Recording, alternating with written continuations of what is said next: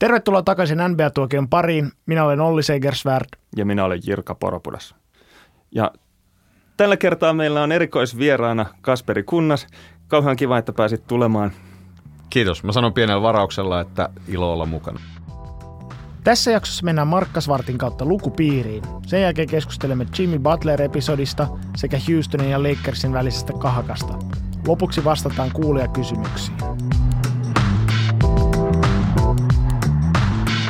Eikö sinulla ole vielä NBA-tuokion T-paitaa?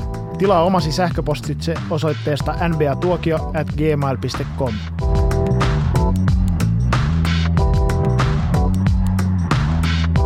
Sitten onkin Markkasvartin vuoro, ja koska Lauri Markkanen vielä parantelee vammojaan, niin jos otettaisiin lyhyet kommentit tuosta muusta Bulls tekemisestä tästä alkukauden osalta. Nyt täytyy myöntää, että mä en ihan viimeistä matsia olisi katsonut, kun se on sen verran tuskallista katsottavaa.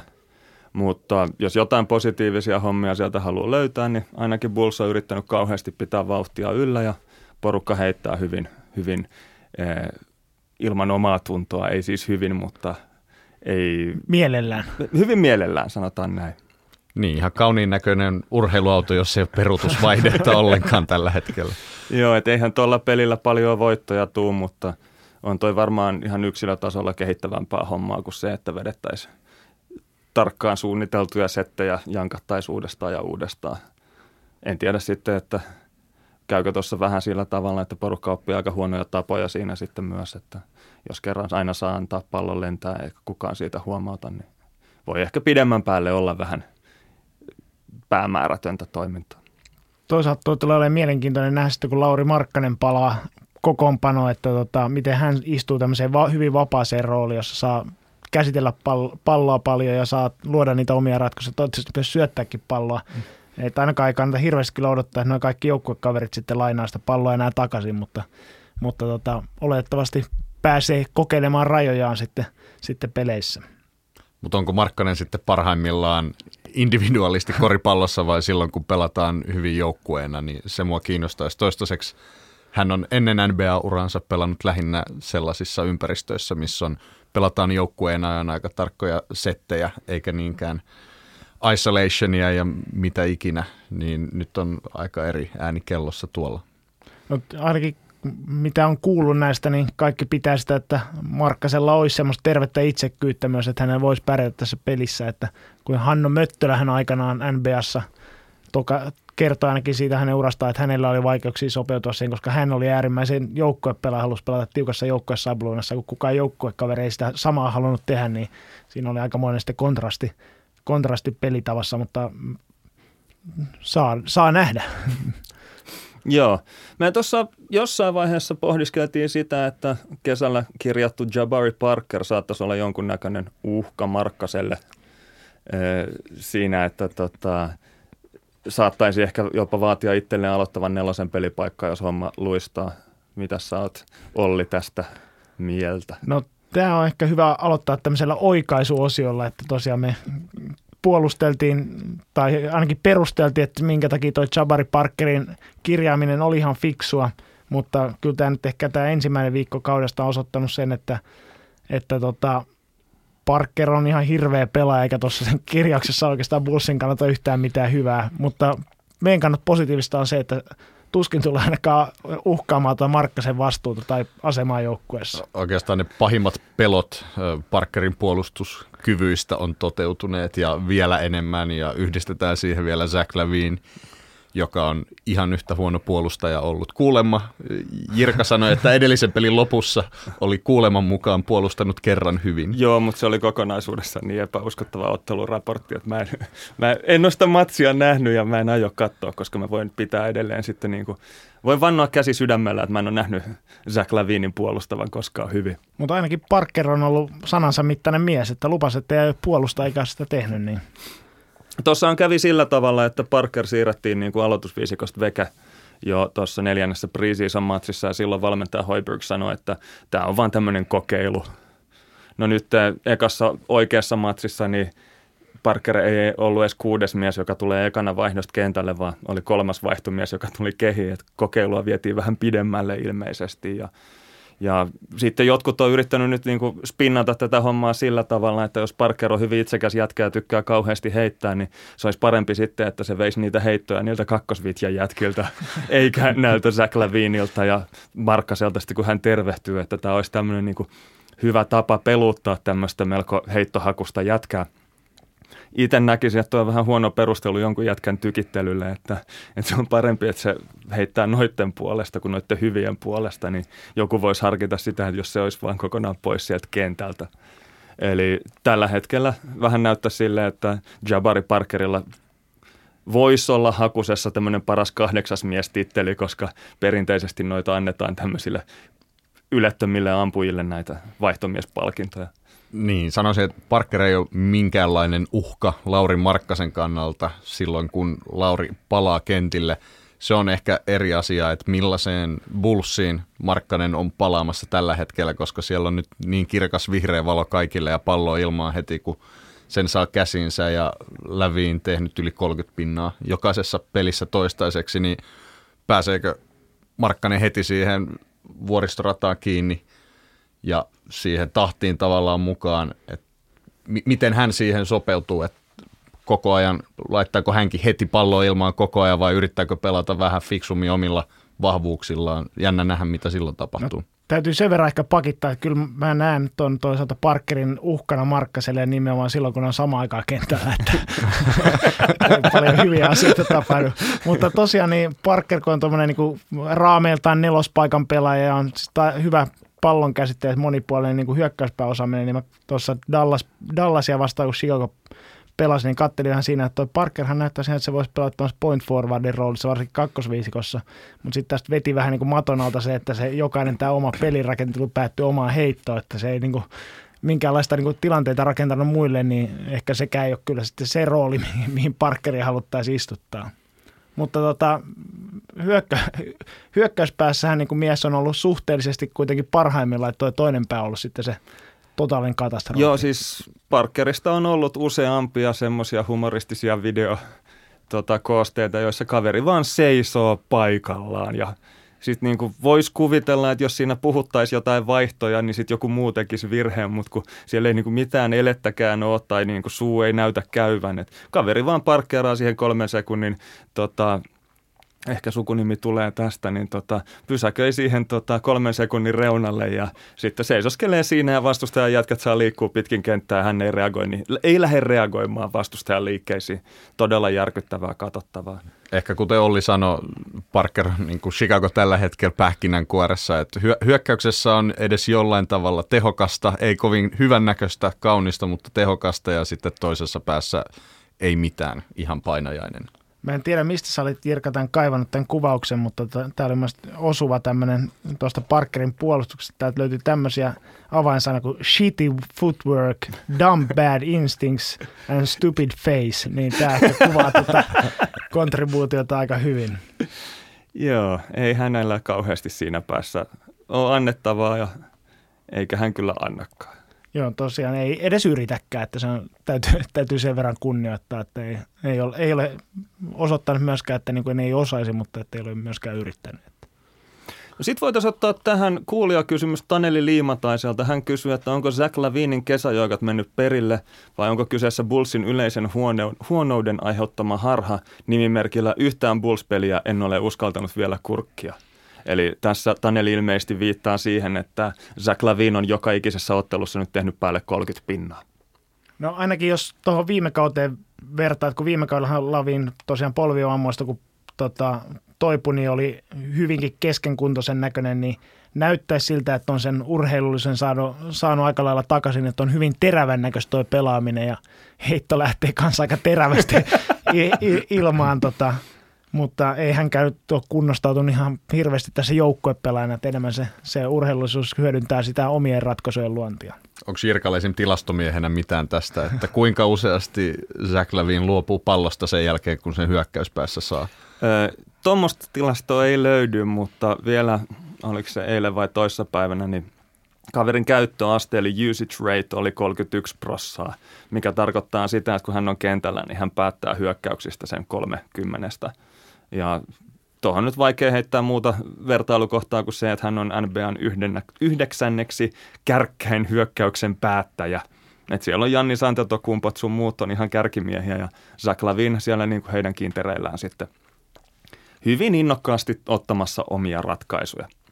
Mutta jotta ei tämä nyt mene ihan niinku pelkästään lyömiseksi, niin kyllä se pitää sanoa Lavinen kunniaksi, että hän on esittänyt niinku sitä odotuksia, mitä hänen on asetettu, että hän pystyy tuolla niinku jatkuvasti luomaan niitä omia heittoja, ja se on kuitenkin on aika tärkeä ominaisuus NBA-tasolla – mikäli sitten se joukkueen muu rakenne sitten tukee sitä, että se on, se on, niin hyviä, se on hyvä asia sitten jo kussakin tilanteessa joukkueen kannalta. Mutta et, niin henkilökohtaisesti on ollut ihan positiivinen esiintyjä tuossa Chicagon kokoonpanossa. No sitten voitaisiin ottaa jatkokysymys Taneli Liimataiselta. Eli mikä homma tämä nyt oikeasti on? Pitääkö mun katsoa Bullsin peli jo ennen Laurin paluuta? Onko tuokio ollut täysin väärässä Lavinin sopparin hyvyydestä? Mun mielestä on todella hienoa, että joku seuraa NBA-maailmaa äh, NBA-tuokion kautta vain ja ainoastaan. Hyvä Taneli, keep that up. Joo, eli Tanelihan tässä viittasi tuohon tätä nauhoittaessa edellisyön matsiin, jonka Bulls voitti jopa, jopa ja Lavin oli – ainakin mättänyt komeet tilastot ja tämä on niin jonkinlainen metataso kai tässä saavuttaa, kun Taneli sitä edellisestä ottelusta sitä näkemättä kysymykseen ja me vastataan tähän kysymykseen näkemättä myöskään tätä ottelua, niin tota, mennään aika pitkälti kuulopuheen varassa sitten. Eli tästä täytyy nyt ainakin varoittaa Tanelia siitä, että jos hän muuten aikoo maailmaa seurata erilaisten podcastien kautta, niin välttämättä ne tyypit siellä langan toisessa päässä ei hekään ole aina ihan täysin tilanteen tasalla. Mä sen katsoin Condensed Game aamulla. Mut, mutta kai se tiivistysti voisi sanoa, että tuossa viime yön ottelussa tosiaan, että Bulls voitti ja siellä tapahtui erilaisia koripalloisia asioita. mutta tota, ehkä jos tuon viimeisen osan tuosta kysymyksestä vastaa, että onko tuokin ollut väärässä Lavinen sopparin hyvyydestä, niin lyhyesti voidaan vastata, että ei. No jos nyt haluaa vähän pidemmälle mennä, niin sanoisin, että toi Zach Lavin tosiaan, eihän mikään niin Jabari Parker ole, mutta toi niin 20 miljoonaa vuodessa maksava neljän vuoden sopimus tai 19 miljoonaa, tai taitaa olla 19 ja puoli, jos tarkkoja ollaan, niin tota, kyllä se on aika vahva etuna ja erityisesti ottaa huomioon se, että Lavin on ollut aika loukkaantumisherkkä, että noin polvien kesto on edelleenkin iso kysymysmerkki.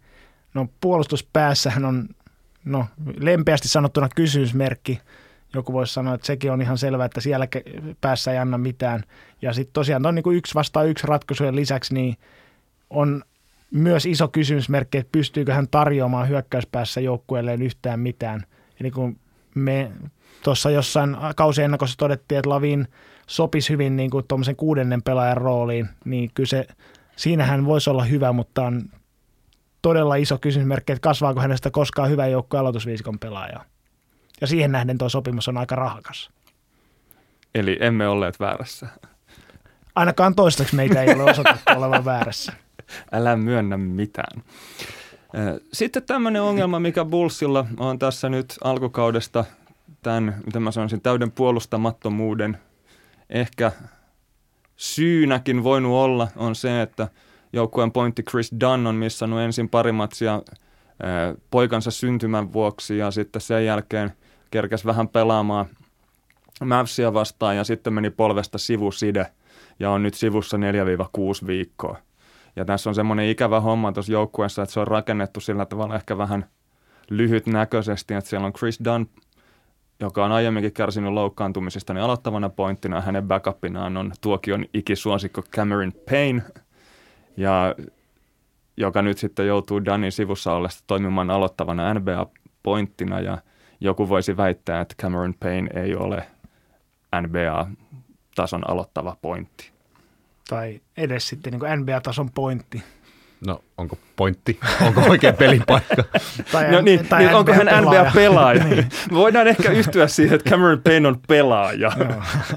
Mutta tota, kun tuossa oli kuvauksessa tosiaan Jabari Parkerista, oli tää, käyttiin tähän termiä stupid face, niin miten sä kuvailisit Cameron Paynein u- tämmöistä ulkoista habitusta? No mua on pienestä pitää häirinyt se, että kun on tämä Fievel matkalla Amerikkaan, Fivel Fievel. Mä en ole ikinä osannut lausua sen rotan näköisen hiiren nimeä.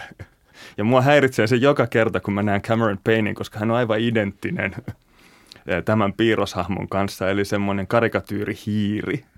Et ainoa, mikä tässä niin kuin, tuota Cameron Payneissa niin kuin, jää nykyään puuttumaan, on ne typerät tanssit, mitä se veti Thunderissa pelatessaan ennen matsin alkua Russell Westbrookin kanssa. Mutta muuten hän on kyllä niin kuin, jos tässä nyt mennään tähän ihan puhtaalle haukkumislinjalle, niin onhan hän nyt ihan kauhean näköinen jätkä. Niin kuin sanoin, ilo olla mukana. Mutta tota, ei hätä ole tämän näköinen, että ei, onneksi Cameron Payne ei ole tota, Dunnin poissa ollessa ainoa vaihtoehto tänne pointin paikat. Löytyy sieltä Shaggy Harrison ja Tyler Hewlis.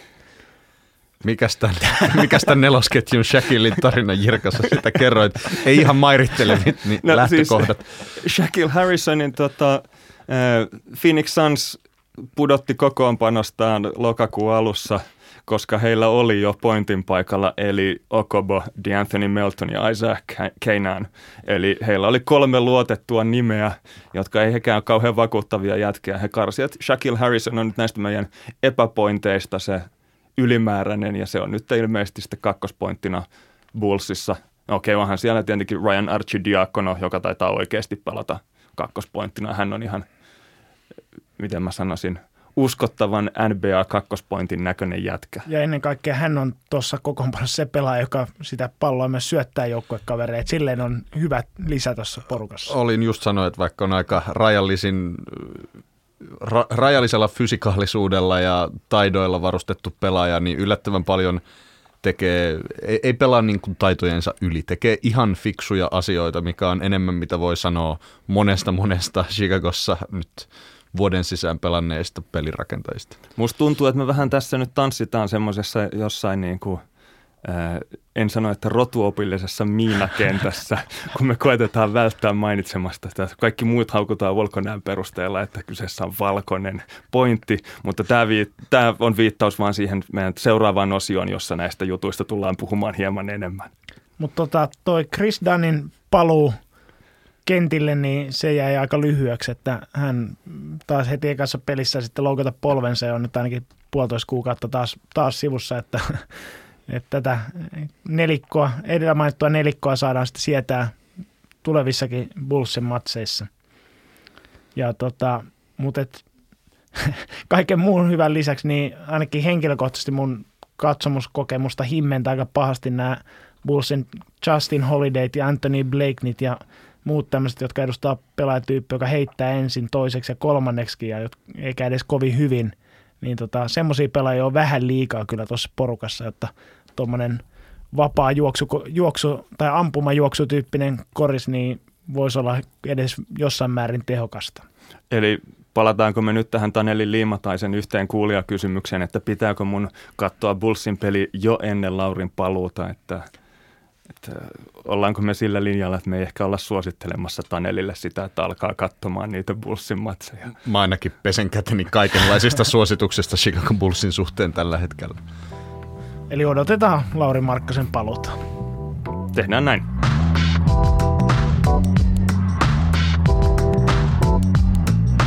No sitten mennään tämän jakson pääasiaan eli lukupiiriin ja käsittelyssä meillä on ajankohtainen – kla- jo tuleva klassikkoteos Saska Saarikosken Lauri Markken läheltä ja kaukaa ja sitten vähän tähän niin kuin mittatikkua haetaan toisesta tämän syksyn, vai onkohan se ollut jo kesän tämmöinen ur- urheilukirjatapaus, eli Kari Hotakaisen tuntematon Kimi Räikkönen.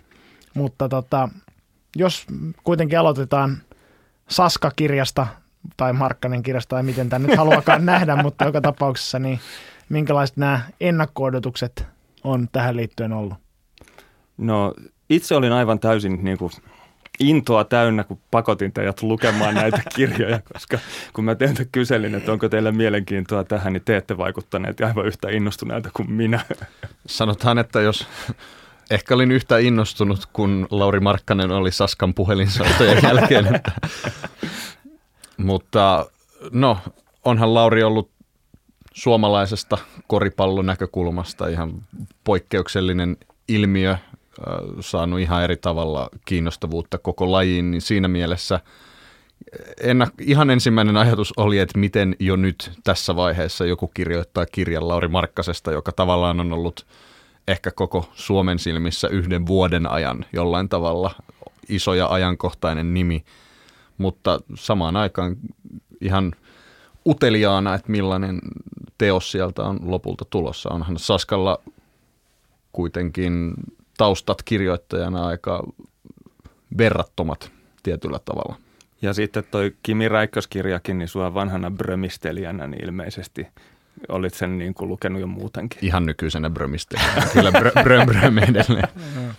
Mutta tota, mulla ainakin tämä ennakko-odotus tähän oli, että yleis- yleisesti ottaen kaikki urheilijoiden elämänkerrat on tylsiä, puhumattakaan sitten tietysti vielä semmoinen, jolla huippuura on vuosi takana tai pari vuotta takana, niin se vielä ehkä korostaa tätä ja sitten jos näitä muutenkin kirjoja miettii, niin Kimi Räikkönen ei nyt hirveästi herättänyt suurempia mielenkiintoja ja kyllä noin niin kuin Saska Saarikosken jutut Lauri Markkas tuntuu aika nähdyltä, että niin kuin hirveätä intoa puhkuen, niin en kyllä noihin kirjoihin tarttunut, mutta onneksi sä pakotit meidät kuitenkin lukemaan. Niin, että sä et olisi lukenut niitä, jos mä en olisi pakottanut.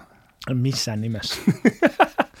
mutta jotenkin kokonaisuutena ehkä – No ei nyt vielä paketoida kirjaa ennen kuin ollaan kunnolla päästy auki, mutta sanotaan nyt alkuun, että Markkaskirjan otsikko läheltä ja kaukaa jollain tavalla kuvastaa aika hyvin tätä lähestymistapaa tähän kirjaan, että tavallaan siinä on Helsingin Sanomien Washingtonin kirjeenvaihtaja vai onko Amerikan kirjeenvaihtaja, mikä nyt virallinen titteli onkaan, niin on seurannut todella läheltä Lauri Markkasen tulokaskautta, mutta kuitenkin käsittelytapo on melko kaukaa. Siinä ei oikeastaan, ei mennä Lauri Markkasen ihon alle, ei tehdä suuria paljastuksia siviilielämästä tai siviiliminästä tai oikeastaan hirveästi tuoda uusia isoja asioita, jotka olisi ylipäätään rikkonut minkäänlaisen mediakynnyksen. Tuostahan kirjasta ei mitään otsikoita syntynyt toisin kuin Kimi-kirjasta. No se ehkä niin kuin ollut tuossa joka tapauksessa se ton Saskan kirjan kohteena kuitenkin yksi vuosi, että se, se täytyy sanoa puolustuksessa. Siinä ei yritetty kirjoittaa niin 20 nuorukaisen elämänkertaa, vaan siinä keskityttiin seuraamaan tätä tulokaskautta ja se voi olla niin kuin tämmöinen historian kirjoituksen kannalta olla jonkinmoinen tota, niin kuin muistiinpano tästä, että seurataan, seurataan läheltä tai kaukaa sitä tulokaskautta, niin ehkä niin kuin kuitenkin jonkunlaisena perusteluna toimii tämän kirjan kirjoittamiselle – vaikka ne elämänkerrat onkin yleensä aika tylsiä. Joo, se mikä mua tuossa noissa kahdessa kirjassa semmoinen niin kaikkein suurin ero sen lisäksi, että niin kuin toinen on kertoo kymmenistä vuosista ja toinen kertoo yhdestä vuodesta, niin oli tämä kirjoittajan pääsy sinne kohteen elämää. Eli Saarikoski itsekin kirjoittaa, että kun hän soitti, sai puhelimella Markkasen kiinni, niin Markkanen huomautti heti kärkeen, että hänellä ei ole paljon aikaa, mutta niin hän sanoo melkein jokaisen haastattelun aluksi, mikä ei antanut semmoista kuvaa, että tässä nyt on niin kuin Markkanen avosyli ollut ottamassa toimittajaa vastaan, että hei, että tehdään näitä juttuja. Kun taas sitten Hotakainen istui Räikkösillä Kimin vaimon Mintun kanssa katsomassa keskellä yötä, kun Iivo Niskanen hiihtää olympialaisissa ja sitten Vadan jätkät soittaa ovikelloa ja sitten Mintu pitää mennä herättämään Kimi yläkerrasta. Niin siinä on vähän erilainen tämmöinen intiimiys tai semmoinen, että siinä on ehkä nähty jotain yöpukuakin ja jotain tällaista. Tai siis... Mutta ehkä, ehkä tästä täytyy korostaa tosiaan, että Lauri Markkanen tai hänen perheensä ei ole osallistunut tähän kirjan tekemiseen, että tämä on niin kuin tosiaan niin kuin sivusta katsottu katsaus siihen tulokaskauteen, eikä hänen oma niin kuin yhteenvetonsa, mitä on tapahtunut. Mutta tota, kyllä tuossa niin tyylillisesti aika iso ero on näiden kirjan välillä se, että tosiaan että Kari Hotakainen on kirjailija päivätyöltä ja on niin kuin en, enemmän ehkä tavallaan hyödyntää sitä erilaisia tyylikeinoja siinä kielenkäytössä, niin kuin tähän tuo, tuo lisämaustetta tähän kerrantaan, kun taas sitten Saska Saarikoskakaan toimittaa hyvin taitava semmoinen, että tota, se, missä toi kirja on oikeastaan parhaimmillaan, on se, että siinä kuvataan tämmöisiä varsin abstrakteja tai laajojakin aiheita, mitä liittyy ammattilaiskoripalloon, niin ne hyvin niin kuin ymmärrettävästi ja ytimekkäästi onnistutaan kertomaan, että mistä niissä on kyse. Niin tämmöisessä toi Saska on muista onnistunut todella hyvin tätä kirjaa kirjoittaessa. Mutta ehkä niin kuin taas kielellisesti ei ole mitään valtaisaa ilotulitusta odotettavissa.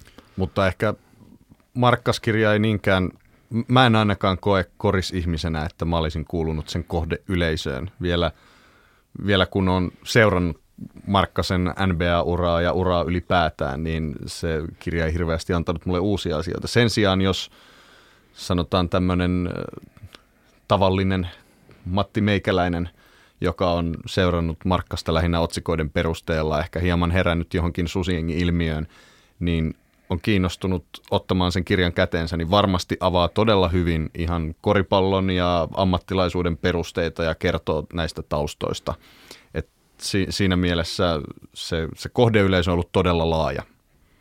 Joo, kyllä siis tota, ylipäätään toi NBAn esittely ja taustatus tuossa Markkaskirjassa niin on ollut ihan ensiluokkasta, että kaikki draftit on kuvattu ihan niin kuin hyvin seikkaperäisesti ja Jimmy Butler-kauppa, jossa Markkasen oikeudet siirtyi Minnesotasta Bullsiin, niin on esitelty ja ja sitten on kuvattu jopa näitä tämmöisiä pelaajahierarkioita, että on tähtipelaajia ja rivipelaajia ja kerrottu jopa näistä niin kuin kesäliigoista sun muista. Että siinä mielessä kyllä se koko kauden tai vuoden kierto on käyty ihan niin kuin hyvinkin edustavasti läpi.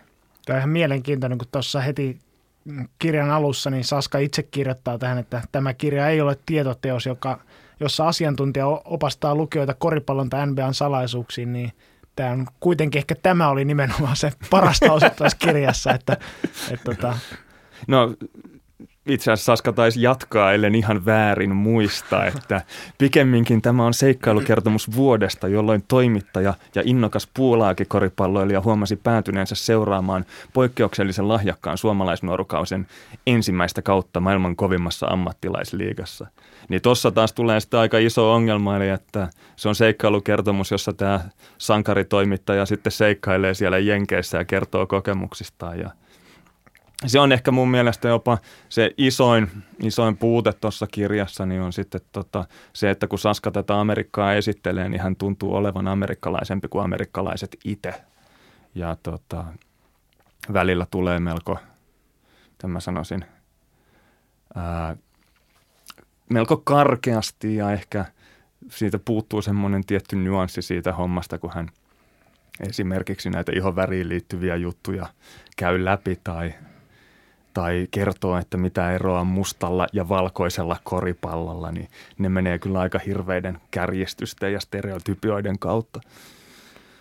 Mutta tosiaan, niin jos on lukenut vaikkapa Hesarin artikkeleita, joita aina välillä tipahtanut Lauri Markkasto viime vuoden aikana, niin tämä kirja ei tuo niin oikeastaan mitään uutta, u- uutta niin kuin Markkasesta esiin sen lisäksi, että kyllä tästä niin kuin ehkä pikkasen voisi ilkeämielisesti sanoa, että tämä on vähän tämmöinen money grab-tyyppinen, että julkaistaan ne samat Hesarin artikkelit sitten kovissa kansissa ja saadaan, saadaan tota tavallaan myytyä ne uudestaan ja, jaka, ja laitettua niihin sitten kauniit signeraukset kirjamessuilla niihin koviin kansiin, niin tota, se oli ehkä tämä päällimmäinen tunne, kun tarttu kirjaan, että olisiko tästä kyse. Ja sehän on Hesarin, Hesarin kustantama kirja, joten tota, siinäkin mielessä. Isohan ero tässä myös, kun puhuttiin, että toisen teoksen on tehnyt ammattikirjailija, toisen toimittaja, niin sen, sen kyllä huomaa ehkä myös jollain tavalla, en tiedä liittyykö siihen ammattiin vai onko enemmän persoonakysymys, mutta sen huomaa, koska molemmat kirjat on tehty sivullisen silmin – toisessa toki kohde ollut mukana, toisessa ei, mutta, mutta, mutta Kimi-kirjassa kyllä Hotakainen puhuu itsestään ja puhuu paljon siitä, mitä hän on nähnyt ja miten hän on asiat kokenut, mutta tekee sen jotenkin niin tyylikkäästi, että siinä ei tule sellaista tunnelmaa, että hän nostaisi itseään mitenkään erityisen korkealle jalustalle – ei ehkä Saskastakaan nyt sellaista tule, että hän nyt läpinäkyvästi tekee itsestään kirjan päähenkilön, mutta monesta tulee, monesta kohdasta kirjaa paistoi läpi sellainen, että hän oli enemmän omista kokemuksistaan innoissaan kuin siitä Markkaseen liittyvästä asiasta. Tai jos tätä asiaa kypsyttäisiin vielä pidemmän, niin saattaisi jopa kysyä, että, tai herätä kysymys siitä, että kuka tämän kirjan päähenkilö on. Mutta tota, no, molemmat nimet on kirjan kannessa, niin siitä voi valita. No tota, tuleeko teille jotain mieleen, missä, niin kuin, mitä te haluaisitte niin kuin, tota, nostaa tämmöisiä erityisiä onnistumisia tai helmiä sieltä, tota, sanotaan nyt vaikka tuosta Saarikosken kirjasta nyt ensimmäiseksi. Tuleeko jotain semmoista, niin kuin, jota jäi niin jotain ikimuistoista tai jotain semmoista plussaa, minkä haluaisitte niin kuin, tuoda esille? No, mä, mä en tiedä. No sanotaan, että itseään huvitti aika paljon.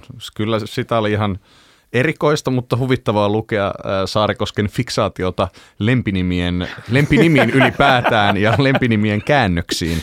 Niitä oli hyvin paljon ja hän on jahdannut sekä Markkasta että paikallisia toimittajia lempinimiin liittyen ja ne, siellä on mielenkiintoisia asioita. Aikanaan hän esim. Antentukumpon Greek Freakin oli kääntänyt Hesariin Hellaksen hulluna. Nyt se oli korjattu oikean oppisimmin Hellaksen hirmuksi, mutta, mutta mitäs niitä ehdotuksia oli Markkasen lempinimiksi? Snowman, Goldilocks ja Cool Aid. Mistä, ja tota, niistä ei, ei, ei Lauri hirveästi innostunut sitten. Niistäkään. Niistäkään. Mut, mutta tuommoista toi, miten tämä oli pohjustettu, niin oli tietysti vielä hauskempi, kun oli tosiaan huomattu, tää, huomattu, että näillä kaikilla huippupelaajilla on lempinimi, niin sitten tässä jossain aikaisemmassa kohdassa kirjoitettiin näin, että tota, kyllähän Lauri Markkasellakin pitäisi olla lempinimiä. Kertoo sitten, että lopulta keräsin itse kasaan muutaman ajatuksen ja esitin ne kauden jälkeen Markkaselle itselleen. Mutta siitäkin kohtaamista joudumme odottamaan vielä parin sadan sivun verran. Tässä, mä en ole ennen lukenut kirjaa, missä olisi näin paljon cliffhangereita siihen itse kirjaan liittyen.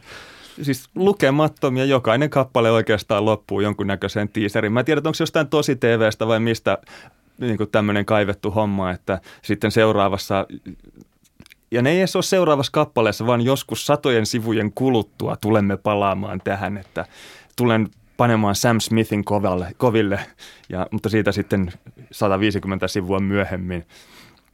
Niin me ehkä keskustellaan tästä ensi jaksossa J.P. Sipposen kanssa. siitä sitten enemmän silloin. Mutta tuossa tosiaan todettiin, että Saska on ammattitoimittaja, mutta selvästi huomasi, että hän ei ole urheilutoimittaja. Että hän dissasi tämän klassisen urheilutoimittajan tasaisen vauhdin taulukon, että veti maton alta siitä, että koripallo ei ole kestävyysjuoksua, jossa tulokset määräytyy sitten sen mukaan, että suoraan, että miten ensi ottelu alkaa, niin se ei jatku lineaarisesti loppuun asti. Mä olen aika varma, että Jirkalla on jossain jonkinlainen bottihälytys, koska joka ikinen kerta, kun mulla on jossain jutussa tasaisen tahdin taulukko edes mainittuna, niin Jirkalta tulee viiden minuutin sisään pala- välitön palaute. No, Lammas Venhola kartanoherroista joskus selitti, että se on itse asiassa jonkunnäköinen maximum likelihood estimaattori, jos ei mitään muuta infoa ole käytettävissä. Eli sille löytyy jonkunnäköinen teoreettinen peruste joissain tilanteissa tänne tasaisen vauhdin taulukon käytölle, mutta se sisältää niin paljon oletuksia, että mä en yleensä lähtisi sitä käyttämään. Niin kuin ihan Kasperi muista jatkossa. On korva merkitty. mutta muutenkin täällä on tämmöisiä, niin kuin, että ajatus lähtee johonkin ja sitten se jää vähän niin kuin tyhjän päälle, että lukijan tulittaisi, mitä sillä tarkoitetaan, että tämä nyt sattui silmään tätä kohta, jossa Saska kertoo näistä niin positiivisia puolia koripalloon liittyen, että koripallon seuraamisen hauskoihin puoliin kuuluu se, että moni lajin kanssa tekemissä olevista ihmistä on niin erikoisen näköinen. Onko ne nähnyt NBA-tuokion tekijöitä? Mutta tätä tosiaan ei yhtään sen pidä selitä, että... niin, jätetään vaan roikkumaan. Ensinnäkin, että minkä takia olet erikoisen näköisiä tai mikä siitä tekee, tekee sitä siitä seuraavista hauskaa sen seurauksena. Joo. Tuleeko jotain moitteita? Onko tässä ollut kehuja toistaiseksi? Joo, no siis jos me siirrytään nyt tähän moitepuolelle sitten tämmöinen jonkunnäköinen käänteinen hampurilaisrakenne.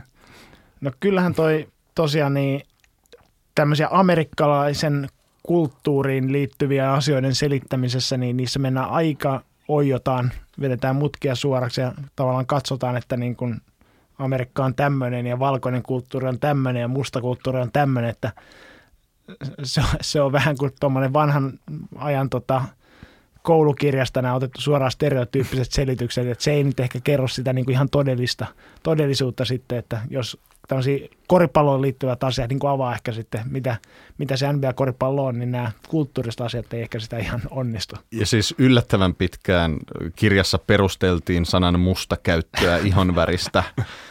Sitä, Jirka voi mennä pidemmälle, mä oon aika varma, että sulla on jossain muistissa siellä jopa kokonaisia kappaleita. No katsotaan, jos paljon meillä on aikaa.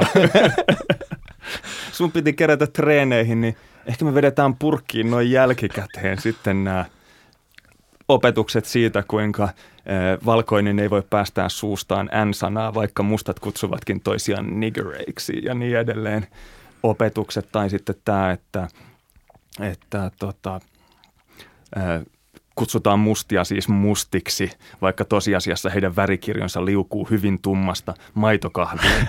Maitokahvin kautta lähes valkoiseen.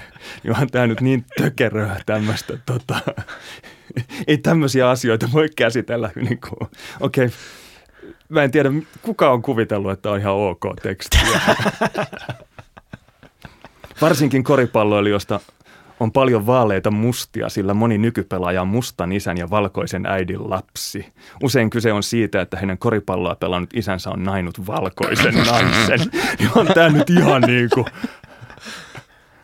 Mä, mä vähän ihmettelen, jos nyt, nyt mennään sitten tällaisesta tota, oikein äh, arvokkaasta semantiikasta sitten tota, ihan yksityiskohtiin ja pikkuseikkoihin, niin mä vähän ihmettelen, että äh, kirjassa oli aika paljon pieniä asiavirheitä ja nimiä kirjoitettu väärin, mikä mun mielestä on, en, en niinkään laita kaikille, kun kirjoittaa kirjaa, kaikki, jotka kirjoittavat kirjaa, niin kyllä sinne virheitä sattuu sekaan, mutta tota, yleensä kustannustoimittaja on siinä välissä – katsoo kaiken kuntoon, niin aika paljon sinne oli eksynyt. Kyllä tuossa vähän oli semmoinen, että taisi olla kiire päästä takomaan silloin, kun rauta on kuumaa, että sinne ei ole kauheasti käytetty aikaa siihen niin kuin viimeistelyyn.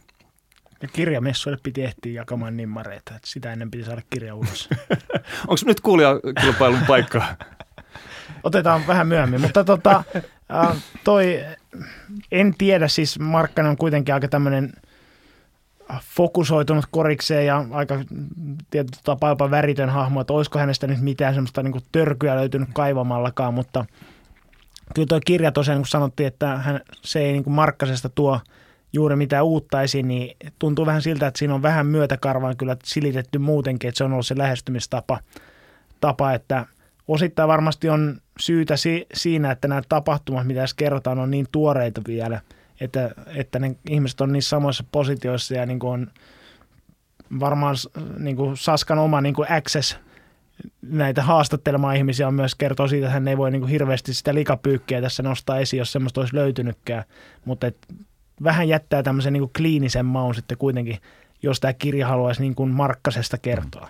Nythän hiljattain ilmestyi toinen koripallokirja Petteri Koposesta, Hippo Taatilan kirjoittama Järkäle – opus 500-sivuinen teos.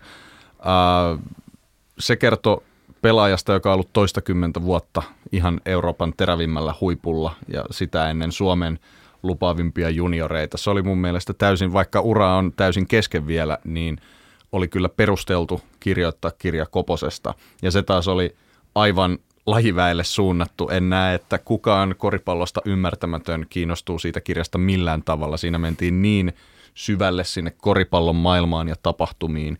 Et itseni kannalta se oli oikein ihan miellyttävää kerrata niitä tapahtumia ja, ja tavallaan muistoja Koposen uralta, kun taas mun täytyy sanoa, että mä en, mä en pidä Markkasta niin mielenkiintoisena hahmona, että...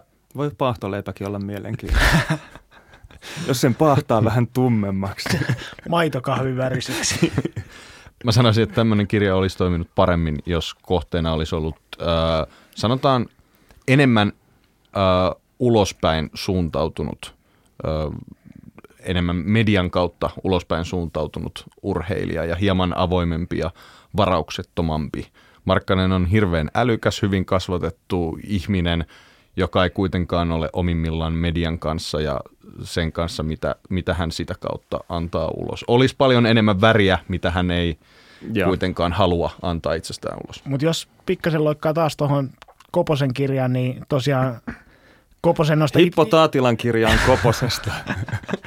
ne, nimenomaan, niin tota, noista Italia ja Venäjän vuosista on sen verran aikaa, puhumattakaan sitten niistä korisliikakausista sitä ennen hongassa, että siinä ehkä näkyy tämä aikaperspektiivi, että kun siellä kukaan, tai ne taitaa kaikki sen ajan pelaat olla lopettaneet oma uransa ja val, valmentaja Mihailo Pavisevitski on jo tekee, ansaitsee leipäänsä kaukana Suomesta, niin kellään ei ole niin pidäkkeitä enää piilotella niitä asioita, mitä siellä on, niin siellä hyvin yksityiskohtaisesti kerrotaan siinä, että minkälaisia metodeja käytettiin harjoituksissa, että saatiin Petteri niin itkemään tai muuta tämmöisiä. Ja nämä on niin semmoisia asioita, mitkä on niin taas lajiväelle hirveän kiinnostavia, koska ne on asioita, jotka niin pysyy joukkueen sisällä niin kauan kuin se joukkue on kasassa.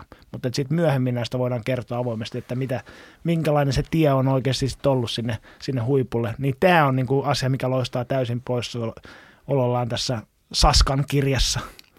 Nyt kun sanoit, että nämä on juttuja, jotka lajiväkeä kiinnostaa, niin muakin alkoi itse asiassa kiinnostaa. Mutta täytyy myöntää, että mä en ole lukenut Hippo Taatilan koposkirjaa. Mä 2014 ennen MM-kisoja niin pyysin sitä mukaan yhteen semmoiseen puolihumoristiseen korisprojektiin, siis Hippo Taatilaan. Ja Hippo ilmoitti, että hän on saavuttanut urallaan pisteen, jossa ei kirjoita enää mitään ilman maksua. Niin tästä hieman hiiltyneenä, niin mä oon sitten todennut, että mä oon saavuttanut urallani pisteen, jossa mä en maksa Hippotaatilan koposkirjasta. Mutta jos joku haluaa semmoisen mulle lahjoittaa tai lainata omaansa, niin mä hyvin mielelläni kyllä luen sen kirjan. Joo, Hippo on luvannut mulle kirjan omistuskirjoituksen kalliolaisessa baarissa, mutta aika hiljasta on ollut. että e, Saarikosken Detman-kirjan mä lainasin Rautalla Makelta. Kiitokset Makelle siitä ja, ja tota, tämän Markkaskirjankin mä latasin Tor-verkosta, eli ja en ole itse asiassa lukenut sitäkään ihan kokonaan. Mä jätin siis, siinä oli koripallomaajoukkueen luonnetyyppi ympyrä, jotain delfiinejä ja jäniksiä ja jotain muuta, niin sen osion mä skippasin ihan suoraan se oli onneksi aika lyhyt, mutta niin kuin en voi väittää lukeneeni koko tätä Saarikosken kirjaa. Mutta ehkä vielä semmoisia asioita, mikä tuossa Saskan kirjassa vähän niin kuin alkaa tökki, tökkiä siinä edetessä on se, että vaikka siellä on tämmöisiä selittämättömiä aikahyppyjä eteen ja taaksepäin, niin kuitenkin tämä etenee aika lineaarisesti seuraa sitä kauden jaksoa ja siinä niin kuin ei malta olla mainitsematta joka ikistä ottelua ja suurimmasta näistä ottelusta ei ole hirveästi sanottavaa, että siinä mennään niin kuin – siellä, että seuraavaksi pelattiin Detroitia vastaan ja Lauri Markkanen teki 12 pistettä ja sitten seuraavana päivänä tuli Brooklyn vieraaksi ja siinä sitten heitettiin kolme kolmasta sisään ja sitten tuli seuraava peli, niin tämä on itse asiassa aika raskasta luettavaa, kun se ei tuo niinku yhtään mitään, mitään niinku lihaa siihen leivän päälle. Lihasta puheen ollen. tämä oli sinänsä huvittava kohta kirjassa, kun Markkasenhan avovaimo. Verna on tunnettu vegaanibloggaaja ja Markkanenkin kasvisruokapainotteinen ainakin ja Huukista saa hänen nimikko kasvishampurilaisen, niin kirjassa Saska kirjoittaa, että Markkanen on tarkka syömisestään mieluiten hän syö kunnon pihvin. Arizonassa pihvit ovat Stetsonin kokoisia. Niin vähän heräsi sellainen, että hetkinen, mistä nyt, niin kun, onko nyt kahta puolta asialla? Seuraavaksi kirjoitetaan kesän 2017 varaustilaisuudessa, varaustilaisuudesta. Ja New York Knicksin toimitusjohtaja Phil Jackson on ollut samalla illallisella Markkasen porukan kanssa. Ja silloin pihvit tarjoiltiin raakana, sieltä tuli iso, iso, katsotaan tästä nyt ihan miten se meni. Juuri vertatihkuva tartarpihvi jäi tilaisuudesta parhaiten Markkasen mieleen, vaikka hän toki tiesi Jacksonin maineen Chicago Bullsin kultavuosien valmentajana. En tiedä, miten nämä asiat liittyy toisiinsa, mutta, mutta äh, sitten, sitten kirjoitetaan myöhemmin, että Arizonassa Markkanen söi vielä jättiläispihvejä, mutta nykyään suomalainen sanoo välttävänsä punaista lihaa.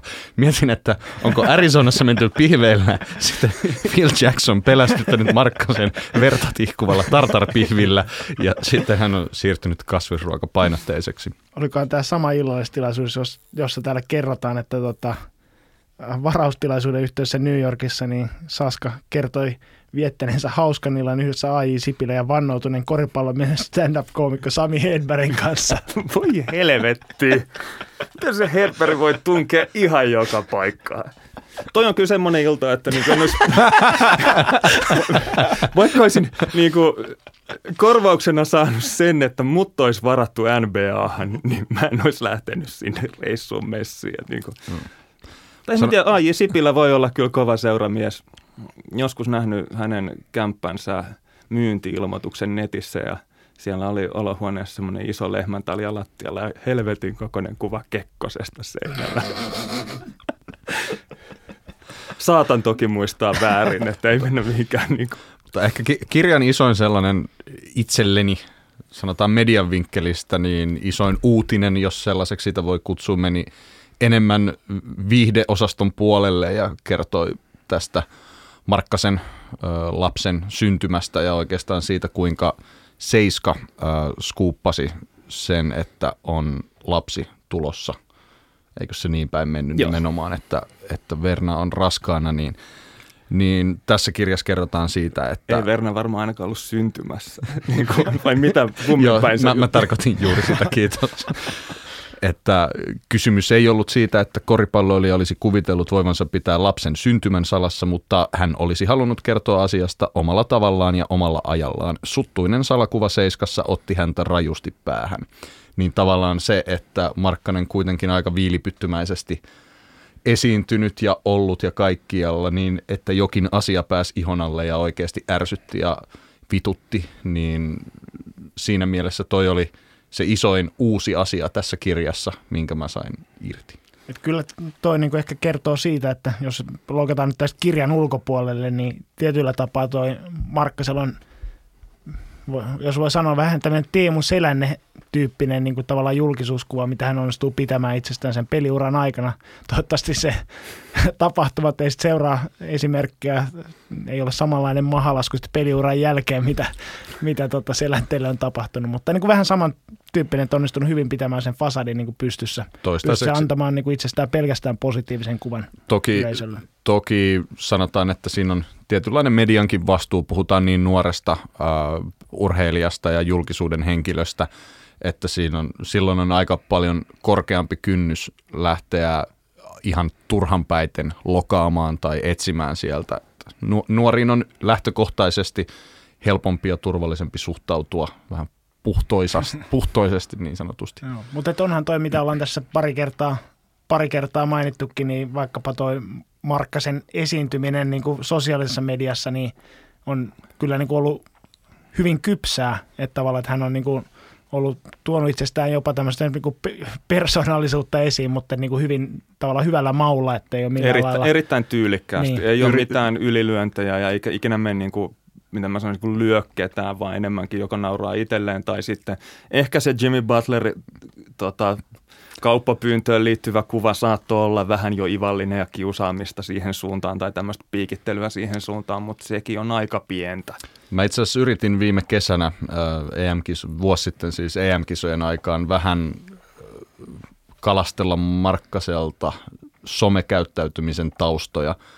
Mun mielestä on ihan päivän selvää, että hän ei aivan yksin ole äh, somensa kanssa, vaan no onhan siellä kaupallista yhteistyötä ja ihan brändättyjä asioita mukana, niin yritin vähän kaivella ja vähän vaikeana Lauri sitten sanoi, että ei, hän on vaan, hän tykkää olla siellä ja on oma itsensä ja se jäi vähän siihen rajatussa aikaikkunassa, mutta tuossa olisi oikeasti ihan mielenkiintoinen selvitystyö, vaikka kauppalehden New Yorkin kirjeenvaihtaja Emil Elo voisi, voisi hieman käydä Chicagossa kyselemässä, että mikä, mikä siinä on taustalla, koska se on mun mielestä johdonmukaista somettamista, mitä Lauri Markkanen tekee. Mä luulen, että Emilin olisi vaikea amerikkalaisen näkökulmasta ymmärtää tätä meidän keskustelua, mitä Suomessa käydään tämän ympärillä. Että.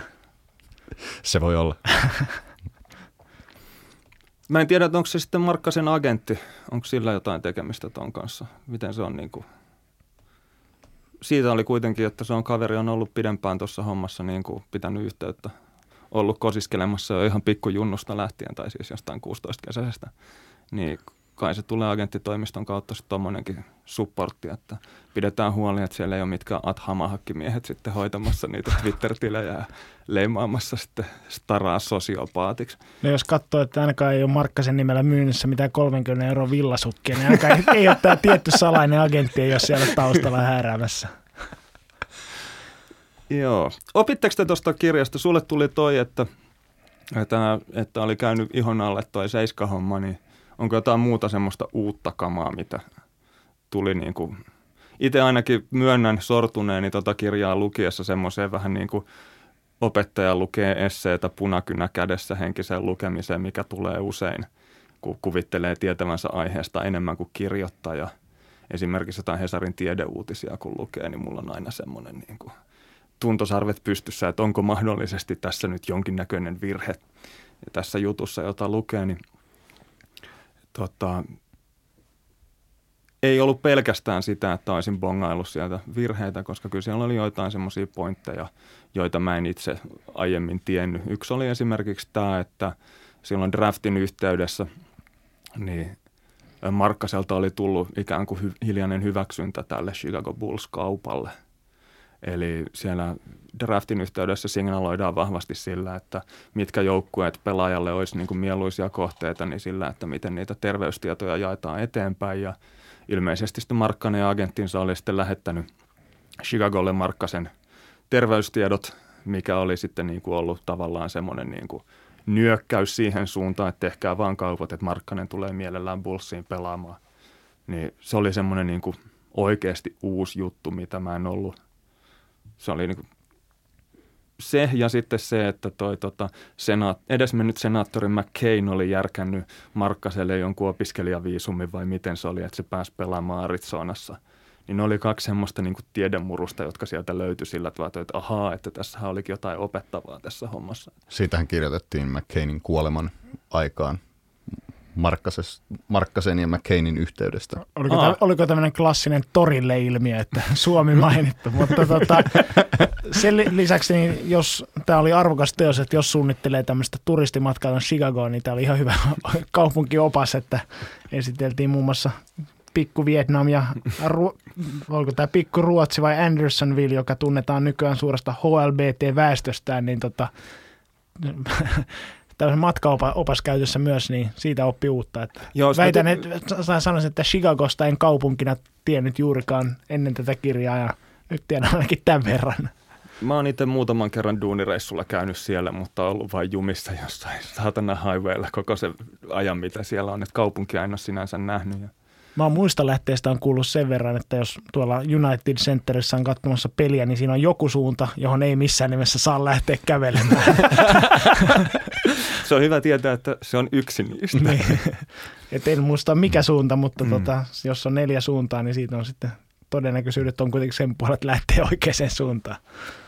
Mä voin sanoa loppukaneetin tästä Markkaskirjasta, jos ei muuta ole, Joo. koska tämä vierailu myytiin mulle sillä verukkeella, että NBA-tuokio on kaupallista paskaa, niin voin sanoa, että jos kuulet tämän keskustelun ja mietit, että pitäisikö ostaa markkaskirja vai vielä sieltä syvempää hyllystä koposkirja, niin sanon, että ostakaa koposkirja.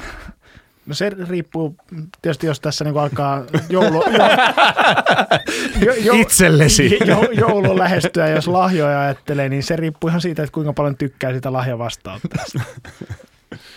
Mutta tota, pitikö meidän vielä kuulia kilpailu tähän julistaa loppuun? No ehkä me otetaan kuulia kilpailu vielä. Joo, eli tota, tosiaan niin tässä nopealla aikavälillä tulevana viikonloppuna on Helsingissä kirjamessut ja siellä on päivittäin sitten Saska Saarikoski jakamassa nimmareita, nimmareita tuohon Markkanen läheltä ja kaukaa kirjaan, eli semmoisen myös saa signeeratun kappaleen, sai sitten oman kirjahyllyyn tai lahjaksi, lahjaksi vihatuille perheenjäsenille. Mutta tota, me julistetaan sitä kuulijakilpailu, eli mikäli on NBA tuokion T-paita, niin käy hakemassa siihen Saskalta signeeraus kirjamessuilta, jaa kuva tuolla sosiaalisessa mediassa, hashtag NBA-tuokio, niin me arvotaan näistä sitten voittaja ja voittajalle lahjoitetaan sitten Saskan signeeraamaton NBA-tuokio T-paita, jota sitten kehtaa pitää päälläkin. Erittäin hyvä. Semmoinen, että jos tämä nyt toimii tämmöinen lukupiirikonsepti, että jos joku tästä tykkäsi, me voidaan ehkä ensi vuonna pitää tai tulevalla kaudella pitää toinen vastaava jakso, että jos tulee mieleen jotain NBA-merkkiteoksia, niin voitaisiin niitä vaikka lukea ja keskustella niistä. Ite, itselleni tulee ainakin David Halberstamin Breaks of the Game ja Terry Pluton Loose Balls ensimmäisenä mieleen, jotka on niinku semmoisia klassikoita, jotka mielelläni lukisi jopa uudestaan jauhaakseni niistä. Mä ehdotin tässä tämmöistä klassikkoteosta, joka oli vastikään julkaistu kuin Esko Stripparin tarina. niin siis jos se haluaa se lukupiiri pitää ihan niin kuin mistä teemasta hyvänsä. Niin. Mutta tuossa on tänä vuonna on myös julkaistu tämmöisiä en ole lukenut enkä ole vielä saanut tilat, tilattuakaan, mutta ihan mielenkiintoisen oloisia koripalloteoksia, kuten Ian Thompsonin The Soul of Basketball ja Jackie McMullanin Basketball A Love Story. Tämmöisiä teoksia, mihin ainakin jonkinmoisia odotuksia kohdistuu, niin voidaan katsoa, että joskus näistäkin saataisiin jonkinlaista juttua. Mulla on toi Soul of Basketball-kirja hyllys, mä en ole kerännyt sitä vielä avaamaan. Love Storysta oli Zach Lowe podcastissa niin pitkät puheet, että mulle tuli semmoinen fiilis, että kaikki parhaat palat oli siinä jo esitetty, mutta kai senkin voisi lukea. En tiedä, Kasperi, vastasko tämä oletuks, odotuksia sitä visiitti NBA-tuokioon. Jos haluat osallistua lukupiiriin myös seuraavalla kaudella, niin tervetuloa. Nauhoitetaanko tätä tällä hetkellä? Seuraavaksi voitaisiin siirtyä sitten käsittelemään ajankohtaisia aiheita ja kuulia kysymyksiä. Ja mä ymmärsin, Kasperi, että sulla on nytten polttava hinku päästä seniorsin treeneihin. että ehkä, me vapaa, ehkä lätkähokitoimittajat on vapaat tässä vaiheessa. Että voit poistua. Kiitoksia käynnistä. Kiitos. Kartanon herroille oli viimeksi tappio, niin pitää kääntää se sitten keväällä toisinpäin.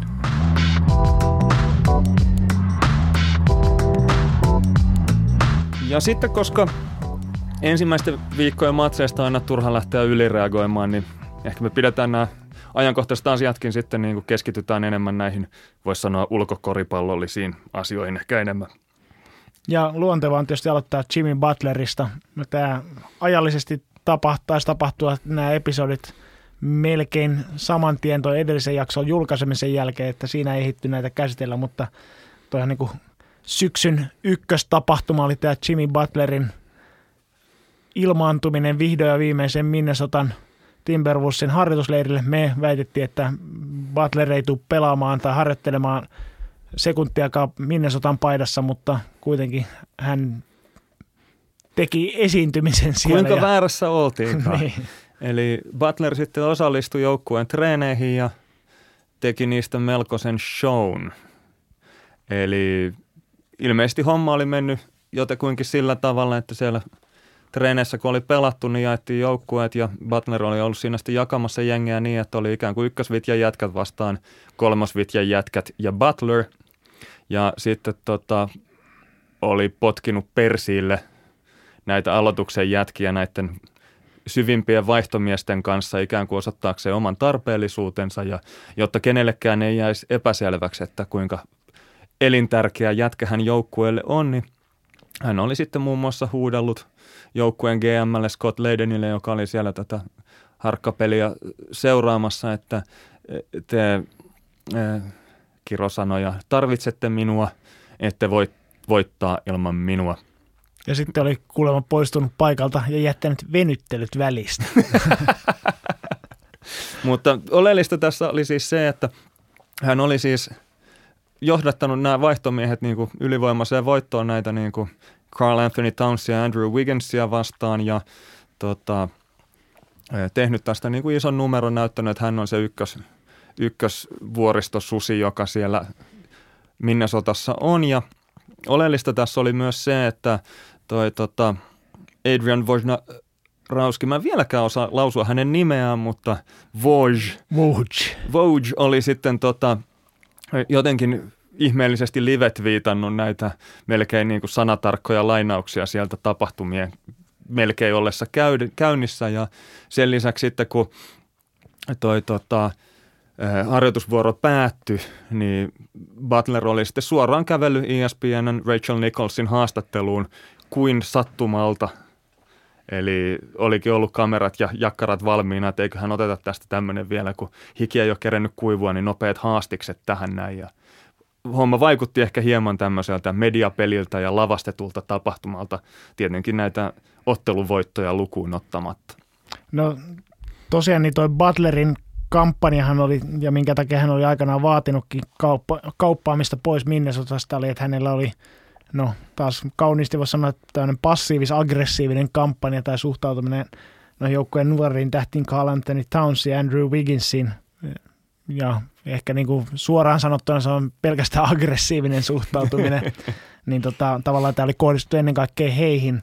Ja toi niin kuin Minnesotan tilanteesta ei hirveän hyvä kerro se, että kun Butler oli poistunut paikalta, niin ilmeisesti Carl Anthony Towns oli sitten kerännyt tämän porukan yhteen ja koittanut niin kuin ottaa homman haltuun, että ei tässä mitään, että, että tota, meidän pitää puhaltaa yhteen hiileen ja sitten siellä porukka oli vähän tuijotellut omia varpaitaan tai kattoa ja ei ollut niin kuin millään lailla ostanut tätä Townsin sanomaa, niin tota, tämä ei hirveän hyvä merkki ole. Ja sitten tämä, kun tämä oli tosiaan tämmöinen sosiaalisen median aikaan aikainen tapahtuma, että tämä kaikki yksityiskohdatkin vuotiin julkisuuteen välittömästi, niin ainakin joukkuekavereiden piirissä ilmeisesti toi Andrew Wiggins oli tehnyt itsestään pellen sillä, että tämän kaiken kurmotuksen jälkeen hän oli niin kuin heittänyt vielä Butlerille poistuessa femmat, että, että tota, hän oli niin, kuin niin sanotusti sitten miehisyyden rippeensäkin luovuttanut sitten sillä hetkellä.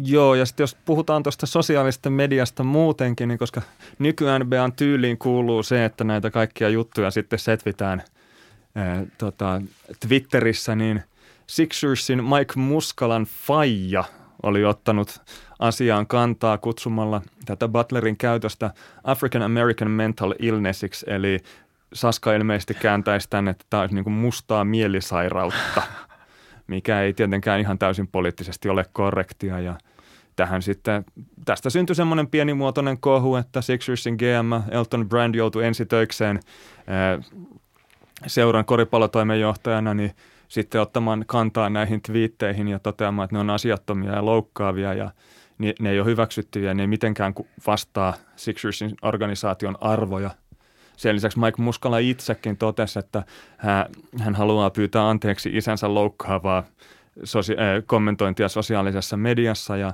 ja nämä olivat turhia ja asiattomia nämä kommentit ja ne eivät kuvasta sitä, kuka Mike Muskala itse on.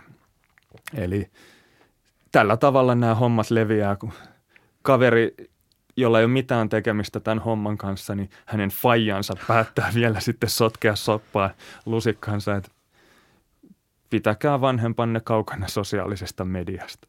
No ehkä toi, niin kuin, toi Rachel Nicholsin haastattelu ja muut Wojin nämä välittömästi tota, twiittaamat sitaatit tästä, niin kertoo, että tämä oli kuitenkin ehkä enemmän tämmöinen temppu kuin oikea niin kuin tämmöinen, tota, mikä tämä nyt olisi, epäsovun ilmentymä, että kausi alkoi ja Butler oli sitten Timberwolvesin kokoonpanossa ja näin ulospäin näytti kuitenkin siltä, että tuo joukkue pelaa ihan niin kuin normaalia korista, että siellä ei ole mikään aivan jäätävä kriisitilanne päällä.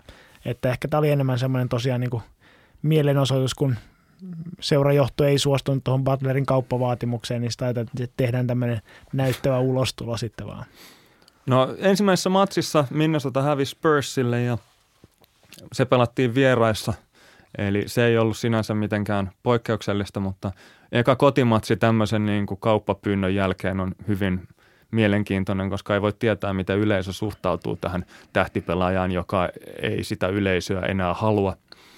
Ja melko pikaisesti näytti siltä, että Butler olisi niin kuin muuttunut jonkunnäköiseksi konnaksi yleisön silmissä, eli kun hänet esiteltiin, niin karkeasti ottaen puolet yleisöstä kuulemma buuas hänelle. Mutta merkittävämpää oli myös se, että valmentaja Thibodeaulle buuas kaikki. Eli yleisö ehkä on sitten kääntänyt katseensa enemmän siihen, että GM-valmentaja Thibodeau on hoitanut asiansa huonosti. Sen lisäksi, kun Butler sitten teki 33 pinnaa ja johti Timberwolvesin voittoon Cavaliersia vastaan, niin nämä itse asiassa nämä muuttu, nämä buuaukset sitten ottelun kuluessani MVP-chanteiksi, mikä on sinänsä niin kuin, osoitti ehkä ilmeisiltä yleisöltä tiettyä pelisilmää ja tämmöistä ehkä niin kuin pilkettä, että, pilkettä pelisilmässä, että he tota, osasivat suhtautua tähän, että sillä tavalla niin kuin bisnestransaktioina, että niin kauan kuin voittoja tulee, niin pelaaja kelpaa, vaikka ehkä ei paikan päällä haluaisikaan olla pelaamassa. Mavsia vastaan sitten tota, Butler lepäs, koska hän ei tällä hetkellä pelaa peräkkäisinä päivinä otteluita. Ja perusteluna tässä on se, että hän ei osallistunut harjoitusleirille eikä pelannut harjoitusmatseja. Ja ei siis joukkueen tai valmentajan mielestä ole siinä kondiksessa, että häntä kannattaisi rasittaa liikaa, ettei vahingossa tule loukkaantumisia. Ja ei sitten sitä kautta myöskään tuhoisi omaa kauppa-arvoa. Aivan. Ja Dallasissa yleisö sitten huuteli Butlerille Jimmy Butleria – eh, korjaan siis eh, Minnesota Timberwolvesille Jimmy Butler huutoja aina kun he olivat vapaaheittoviivalla ja eh, se toimi sikäli hyvin, että tota, Timberwolves heitti ilman Jimmy Butleria niin 25 kautta 34 eli 73 prossaa vapareista sisään Maveriksia vastaan, kun viime kaudella kuitenkin heittoprossa oli 80 tietämissä. Eli jotain vaikutusta saattoi ei ollut. Tämä menee kohinan piikki. No ehkä tavallaan isommassa kuvassa tämä Butler-saaga on jonkinlaisessa tämmöisessä suvantovaiheessa, eli Butler toistaiseksi pelaa Minnesota paidassa ja ainakaan, ainakaan ihan ilmeisesti ei ole, tota, ei ole taaskaan uuden pelaajakaupan kynnyksellä, vaikka tota, semmoista varmasti niin kuin tunnustellaankin tuolla, tuolla Minnesotan GM-osastolta. Et ilmeisesti toi Miami, joka melkein jo onnistui ton, tai jonka kanssa Minnesota onnistui melkein kaupan viimeistelemään, niin on edelleen Butlerin todennäköisin sijoituspaikka loppukaudeksi. Ja toisen niin kuin, mielenkiintoisen kierteen tähän tekee se, että kun kausi tästä vähän etenee pidemmälle ja tota, on semmoisia joukkueita, joilla on sitten suuria suunnitelmia tämän kauden osalta ja näyttää, että ihan homma ei lähdekään lentoon, niin sieltä saattaa yllättäen sitten nousta uusia mahdollisia kauppakumppaneita, jotka haluaa vahvistaa vielä täksi kaudeksi joukkuettaan. Vaikkapa nyt tulee mieleen Los Angeles Lakers mahdollisena tai Oklahoma City Thunder joukkoina, että mitä heillä on sitten kaupata, tai onko heillä semmoisia kauppatavaraa antaa vastineeksi sitten Minnesotalle, että he kauppapanon olisivat valmiit tekemään, niin sitä on vaikea arvioida, että mitä, mitä on muita tarjouksia. Toist, toistaiseksi ei ainakaan näytä silleen, että mitään aivan välittömästi olisi tapahtumassa, koska Minnestä kuitenkin peluttaa Jimmy Butleria ja – jos olisi jotain niin kuin pitkälle menneitä kauppakeskusteluja jo käyty ja näyttää silleen, että olisi todennäköistä, että kaupat on syntymässä, niin silloin ei kyllä otettaisi mitään riskiä siinä, että kaveri saattaa loukkaantua. Eli mielenkiinnolla seurataan sitä, että pelutetaanko Butleria, koska siinä vaiheessa, kun kaverille tulee joku pikkuvamma, jonka takia missaa ottelu, niin voi alkaa jo pakkailemaan laukkuja ja pohtimaan, että mihin suuntaan sitä ollaan menossa. No tähän liittyen saatiin kuulla kysymys Markku Löfgreniltä – Kumpi voitti vuoden takaisen Butler-Markkanen kaupan? Toi on hyvä kysymys, koska tällä hetkellä toi Butlerin tilanne Minnesotassa on täysin auki.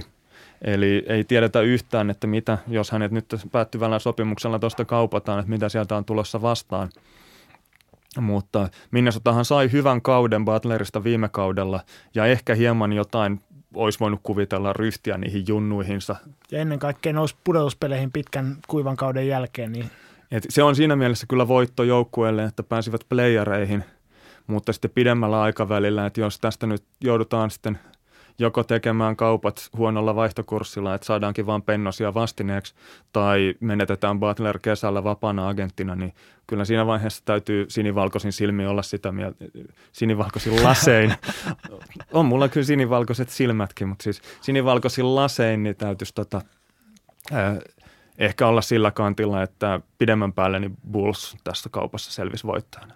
No joo, ennen, ensin, tai ennen kaikkea niin täytyy sanoa, että tietysti vuoden jälkeen on aika vaikea vielä ruveta arvioimaan, koska niin paljon asioita vaikka näiden pelaajien kehityksessä on, on tota, kirjoittamattomia lehtiä, jotka tulee vaikuttamaan tähän. Ja sitten myös tässä alkaa sotkea se, että tavallaan ää, myös näiden joukkojen oma tekeminen tämän kaupan jälkeen vaikuttaa aika paljon siihen, että esimerkiksi niin kuin tämä saatettaisiin nähdä hyvin eri lailla, jos Zach Lavinille ei olisi tarjottu 19 miljoona, 19,5 miljoonaa vuodessa, vaan olisi vaikka maltillisemmalla sopimuksella tai hänet olisi kaupattu eteenpäin tai saatu lisää nuoria lupauksia, niin tämä alkaisi, niin kuin vai, alkaa vaikuttaa aika paljon se, että mikä se on se mitä viime kädessä jää käteen tästä kaupasta.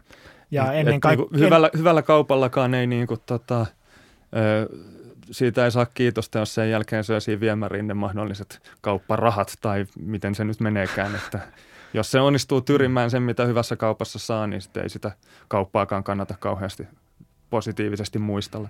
Mutta ennen kaikkea niin siinä vaiheessa on ehkä turvallisempi tehdä edes jonkinlainen välitilinpäätös, kun toi Butlerin tilanne minne sotassa on selvinnyt. Jep.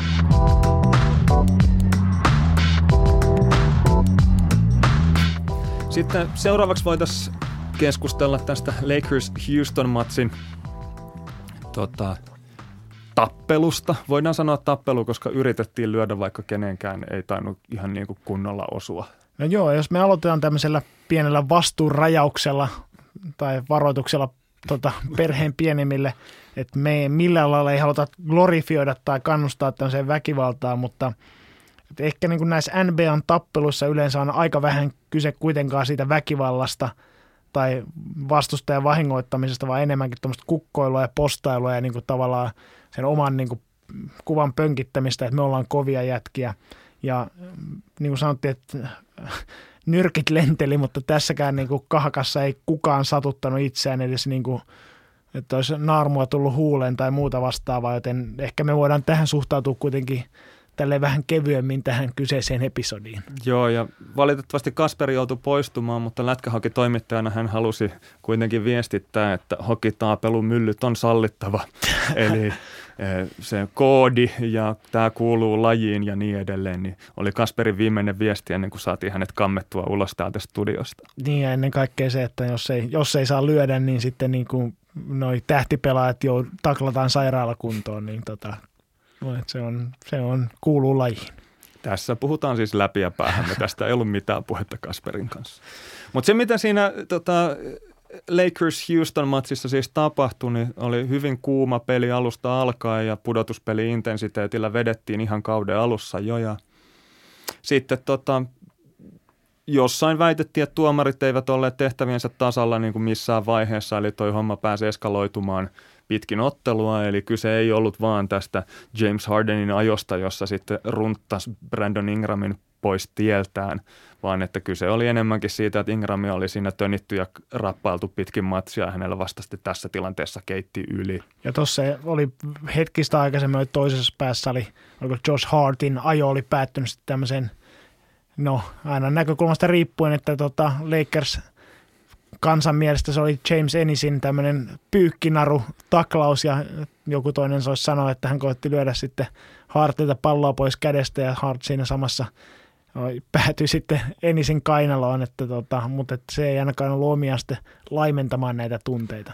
No kuitenkin Brandon Ingramilla sitten leikkasi hieman kiinni ja hän sitten tönäs Hardenia vihellyksen jälkeen ja uhitteli pikkasen tuomarillekin, joka tuli siihen tilanteeseen väliin ja siitä syntyi semmoinen pienimuotoinen torikokous, jossa Rajo Rondolla ja Chris Paulilla oli sanaharkkaa ja väitetysti Rondo sylkäisi päin Chris Paulia ja tästä suivaantuneena sitten Paul sohi Rondoa sormella pitkin naamaa ja, ja sitten Rondo osui Paulin, Paulin vasemmalla suoralla ja Paul vastasi tähän iskuun.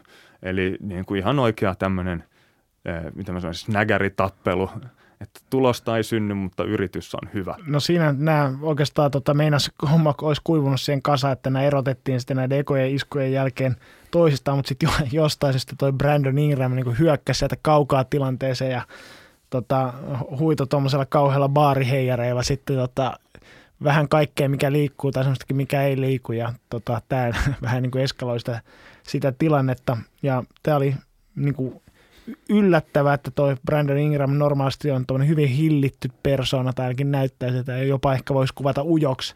Mutta tosiaan tässä kyseisessä tilanteessa hän oli kuumana kuin hellan koukku.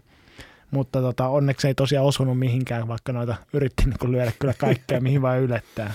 No sitten tätä, näitä baariheijareita seurasi vielä isompi torikokous ja alettiin heittelee porukkaa suihkuun ja oleellista tässä oli myös se, että Los Angeles Lakersin Lance Stevenson, joka on tunnettu kuumakalle ja tappelupukari, niin toimi tässä sitten rauhantekijänä ja järjen äänenä, eli oli ehkä jollakin tapaa omaksunut tämän veteraanin roolin joukkueessa. Eli kävi hakemassa Ingramin pois mähisemästä ja, ja varoitteli joukkuetovereita, ettei haksahdeta nyt näihin Houstonin temppuihin. tai ilmeisesti haksadettiin niihin, kommentoi sitten pelin jälkeen. Ja mielenkiintoista tässä oli myös se, että LeBron James kävi hakemassa Chris Paulin kainaloon ja vei pois tilanteesta ja kaveri lähti siinä sitten, että no okei, pari päätä lyhyempänä ja muutamasta kiloa kevyempänä, niin e, melko nöyrästi messiin, mutta saattoi myös vaikuttaa se, että LeBron James ja Chris Paul on ilmeisesti ihan hyvissä väleissä, että siinä enemmän niin kuin frendi haki friendin pois kahakasta. Mutta onneksi sitten tämä tilanne päättyi siihen, kun nämä riitapukarit toimitettiin pois, pois sieltä kentältä ja esimerkiksi ei käynyt sitä, että Chris Paul olisi hyödyntänyt tätä vanhaa Staples Centerin tuntemusta ja johdattanut sitten omaa posseaan tuolta – takaovesta Lakers-pukukoppiin kostokeikalle, niin kuin tuossa viime kaudella. viime kaudella kävi Clippersia vastaan pelatun matsin jälkeen. Niin tuossa tota... saattoi olla semmoinen, mun käsittääkseni, saatan toki olla väärässä, niin Lakersilla ja Clippersilla on vissiin omat pukukoppinsa tuolla Staples Centerissä. Eli on hyvin mahdollista, että Chris Paul tunsi ainoastaan salakäytävän tänne Clippersin koppiin ja hänellä ei ollut reittiä, jota pitkin olisivat voineet sitten niin kuin salahyökätä sinne Lakersin koppiin. Ja toisaalta myös olisi ollut vähän ehkä e, tuhoon tuomittu yllätyshyökkäys, koska viime kauden tapahtumien jälkeen niin todennäköisesti Lakersin kopissa olisi osattu odottaa, että sieltä saattaa tulla jätkät vielä jatkamaan rähinöitä. Tai ainakin oltaisiin oltu va- varuilla siinä vaiheessa, kun Clint Capella koputtaa ovelle. Etuovelle, että toiset voi tulla takaovesta vai miten se meni? Joo, mutta joka tapauksessa niin Chris Paul kävi aika lämpimänä pelin jälkeenkin, kun selvisi, että tosiaan tämän hulinan aikana niin tota, katsomon puolella niin ilmeisesti Rondon kihlattu oli tota, hakenut jonkinlaista konfrontaatiota sitten Chris Paulin vaimon kanssa. Ja tämä oli sitten tietysti niin semmoinen tietynlainen koodirikkomus, että jätetään perheenjäsenen tulos tästä. Toisaalta ja. nämä NBA-tappelut on tommosia, että siinä on koko perheelle jotain sitten.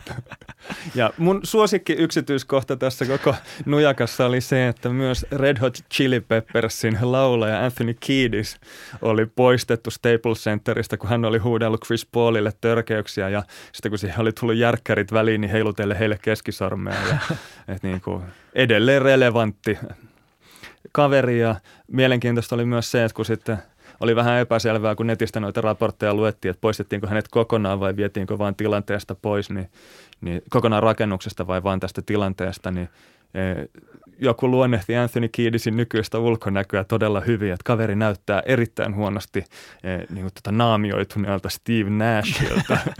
Eli kannattaa katsoa, millä näyttää Anthony Kiedis, jota viedään pois Lakersin matsista. Mutta joo, sitten toi niin tämän pahimman, pahimman tota pölyn laskeuduttua, niin ehkä tuossa vielä niin kuin Lakersin kotiyleisö onnistui tekemään itsestään vielä entistäkin suuremman pellen sillä, että he huus Rondon nimeä tässä, tässä kovaa näin, että ikään kuin hän olisi ollut niin kuin sankari tässä tilanteessa, vaikka no en tiedä oliko kuka, kuka oli tässä pahin roisto, mutta kyllä niin kuin Rondo siellä pahimmassa päässä joka tapauksessa oli tässä tilanteessa. Joo, ja yksi mielenkiintoinen pointti tässä on myös se, että ilmeisesti Rajon Rondo ja Chris Paul ei ole kauhean äh, parhaita kavereita ollut ikinä, että heillä on kuulemma ollut jonkunnäköistä äh, tota, sitkeää pihviä jo vuodesta 2008 saakka, eli he olivat silloin Jenkkien maajoukkueen tota, leirityksessä yrit, niin kuin, tota, ehdolla olympialaisia. Siinä kävi sillä tavalla, että Chris Paul sitten oli tämän joukkueen – maajoukkueen pointti ja Rondo ei päässyt kisoihin, missä se olympialaiset ja oli siitä ilmeisesti katkera sitten Chris Paulille. Ja heillä on tota, oli sitten muutama, tai seuraavana vuonna sitten oli myös yhteenotto, kun Rondo pelasi Celticsissa ja, ja Chris Paul tuolloin New Orleans Pelicansissa ja he sitten huutelivat toisilleen tekni, teknisten virheiden arvoisesti ja sitten kun matsin jälkeen tästä kärhämästä kysyttiin, niin Rondo sanoi, että Chris Paul toivoi, että hän olisi eh, Rajo Rondo, että hänellä on mestaruussormus ja Chris Paul ei tule sellaista koskaan saamaan. Niin ilmeisesti tämä on niin pidempi vihanpito jatkunut sitten ihan näihin päiviin saakka, koska sen verran kärkkäästi nuo kaverit oli toistensa naamassa, vaikka heillä ei niin kuin tavallaan siihen alkuperäiseen tilanteeseen mitään kosketuspintaa ollutkaan. No tuossa ainakin Houstonin leirissä, niin tuolla oltiin aika kärmeissään siitä ja pidettiin sitä, että tilanteen niin eskaloitumisen merkittävin syy oli, että tuossa Chris Paul ja Rajon Rondon sanaharkan lomassa, niin Rondo olisi sylkenyt sitten Paulia kasvoille ja tämän seurauksena sitten Paul alkanut osoittelemaan tosiaan niin kuin, tai tökkimään sitten Rondon naamalle. Ja tästä levisikin tämmöinen tota, hyvin pitkälti hidastettu ja lähelle zoomattu video, jossa ehkä Eri... nähdään jotain lentävän siinä Siis siinä muistutti. Zapruder-filmiä, paitsi että siinä oli värit. Että se oli hyvin rakeinen ja hyvin vaikea tulkita. Ja tässä mua sitten niin kuin jotkut Lakersia lähellä olevat tahot yritti väittää, että se sylki olisi lentänyt sittenkin tilanteessa vie lähellä olleesta ole Carmelo Anthonyn suusta, että olisi ollut vähän niin kuin tämmöistä friendly fire-tyyppistä. Mun täytyy tyyppistä sanoa, tilannetta. että mä en itse kauheasti siinä edes sylkeä nähnyt, vaikka kuinka yritin tihrustaa ja Rondo itse sanoi jälkikäteen, että ei olisi edes voinut sylkeä, koska hänellä oli suussaan hammassuojat ja lisäksi hänen kehon kielestään kuulemma pystyy päättelemään, että hän ei ollut sylkemässä, koska kädet olivat alhaalla ja hän ei ollut mitenkään valmistautunut mahdollisen sylkemisen aiheuttamaan satavarmaan vastaiskuun. Mutta tässä oli ehkä niinku se, mikä hyvin joku, joku tästä sanoi, että Rondo on kyllä niinku NBAn kierroimpia pelaajia, että hän saattoi hyvin olla tämmöinen niinku – suunniteltu juttu tämä, että miten hän kehokielensä kertoo täydestä viattomuudesta, mutta silti onnistuu suupielestään niin sylkeän muodostamaan, että tota... Joo. Rondo itse vetosi siihen, että kaikki pitävät Chris Paulia hyvänä tyyppinä ja he eivät tiedä, että hän on aivan kauhea joukkuekaveri ja ihmiset eivät yleisesti tiedä, kuinka huonosti hän kohtelee muita. Et esimerkiksi viime vuonna tai, ja sitten he, ihmiset unohtaa myös sen, että viime vuonna Chris Paul yritti johdattaa Rocketsin tappelemaan sinne Clippersin pukukoppiin. Ja he eivät, yleisö ei halua uskoa, että Chris Paul olisi kyvykäs siihen, että tai niin kuin syyllistyisi tämmöiseen niin kuin riidan haastoon haukkumiseen ja ä, tilanteen vaikeuttamiseen. Ja itse asiassa kummankin entinen joukkuekaveri Big Baby Davis kommentoi, että hän on pelannut näiden kummankin kanssa ja Chris Paul on erittäin huono joukkuekaveri. Tämä voi pitää paikkansa. Mä en ymmärrä kyllä, mitä sillä on tekemistä sen kanssa, että oliko Rondo sylkenyt vai ei ollut sylkenyt Chris Paulin mä, mä luulen, että Rondon pointti oli siinä, että kun mukapuhtoinen Chris Paul sanoo, että toinen on sylkenyt, niin kaikki välittömästi uskoo Chris Paulia hänen julkisuuskuvansa takia ja äh, eivät usko Rondoa, vaikka siinä on niin kuin sana sanaa vastaan. No, tässä oli, kun tuosta sosiaalisen median presenssistä puhuttiin, niin tuossa oli toi Houstonin general manageri äh, Darvin Mori tätä kommentoi näitä Rondon syytöksiä siitä, että Chris Paul on todella huono joukkuekaveri, niin vähän tälleen ehkä epäonnistunut tavalla, että hän laittoi kuvan tämmöistä, missä Pata ja Kattila keskustelee keskenään, että tota, viittasi siihen, että siinä huono, to, toinen huono joukkuekaveri haukkuu toista huonoksi joukkuekaveriksi, niin se ei ehkä ollut kuitenkaan semmoinen tota viesti, mitä, niin kuin, millä puolustetaan sitä oma, omaa joukkueen pelaajaa. Mutta ehkä kertoo siitä, että tämä on tämmöinen tietyllä lailla vaiettu salaisuus, että Chris Paul ei ole hyvä joukkuekaveri. Näin. No lopputulemana tässä sitten kävi sillä tavalla, että Ingram sai neljä matsia pelikieltoa, Rajo Rondolle kolme ja Chris Paul sai kaksi matsia. Ja nämä on ainakin mun silmään melko lyhyitä tuomioita, ottaen huomioon, että minkälaista nujakasta tuossa kuitenkin oli kyse. Joo, että tota, jos katsoo noita menneitä tapauksia, niin toi, varsinkin toi Brandon Ingramin täysin holtiton ja äh, lähes raivotautinen niin kuin käsien heiluttelu siellä kentällä, niin se olisi voinut kuvitella, että se johtaisi jopa merkittävästikin pidempään pelikieltoon.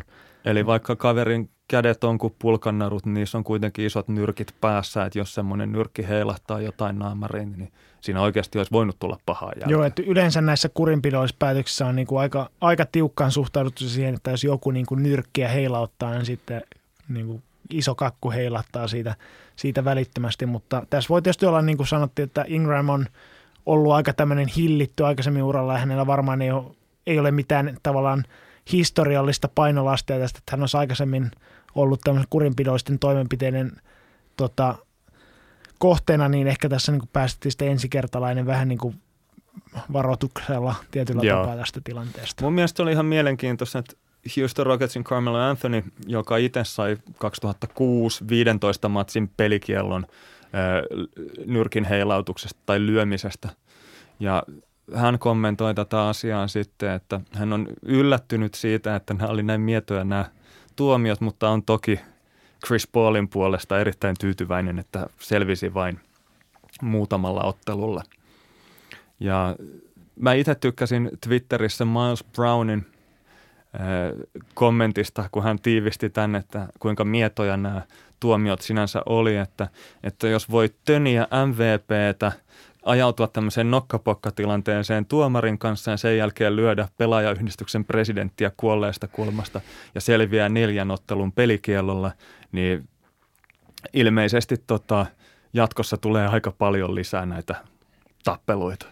Joo, tämä oli vähän huono, huono esimerkki tietysti liigalta, mutta mun mielestä tämä oli sentään hauska, kun Houstonin valmentaja Mike D'Antonikin löysi tästä ihan tämmöisen seuraavana päivänä ihan humoristisen lähestymiskulman, että hän kommentoi, että tota, näitä pelikieltoja onneksi sentään Boris Dio ei saanut taas pelikieltoa, ja hän viittasi sitten tähän vuoden 2007 pudotuspelisarjaan San Antonio Spursin ja Phoenix Sunsin välillä, että kun D'Antoni valmensi silloin Phoenix Sunsia, niin tota, Boris Dio ja oliko Amare Stoudemire, molemmat oli sitten pelikielossa tuon pudotuspelisarjan ratkaisevassa vitospelissä, kun he oli nelospelissä, niin tota, nousseet vaihtopenkiltä Robert Horin tämmöisen äh, puhtaan lonkkataklauksen, joka kohdistui... Likaisen lonkkataklauksen. ja, niin, Steve Nashin kohdistuneen tämmöisen lonkkataklauksen jälkeen ja tosiaan niin kuin, sääntö oli selvä, että jos vaihtopenkiltä tämmöisen mähinän aikana niin kuin astuu kentälle, niin välittömästi seuraa pelikielto. Niin siellä oli joku taas tällä Chapruder-filmillä tarkastella, että Diao oli astunut viivalle ja sitten saman tien heilatti häkki siitä, niin, niin tota... Siihen verrattuna nämä on kyllä aika mietoja nämä tuomiot. Kyllä.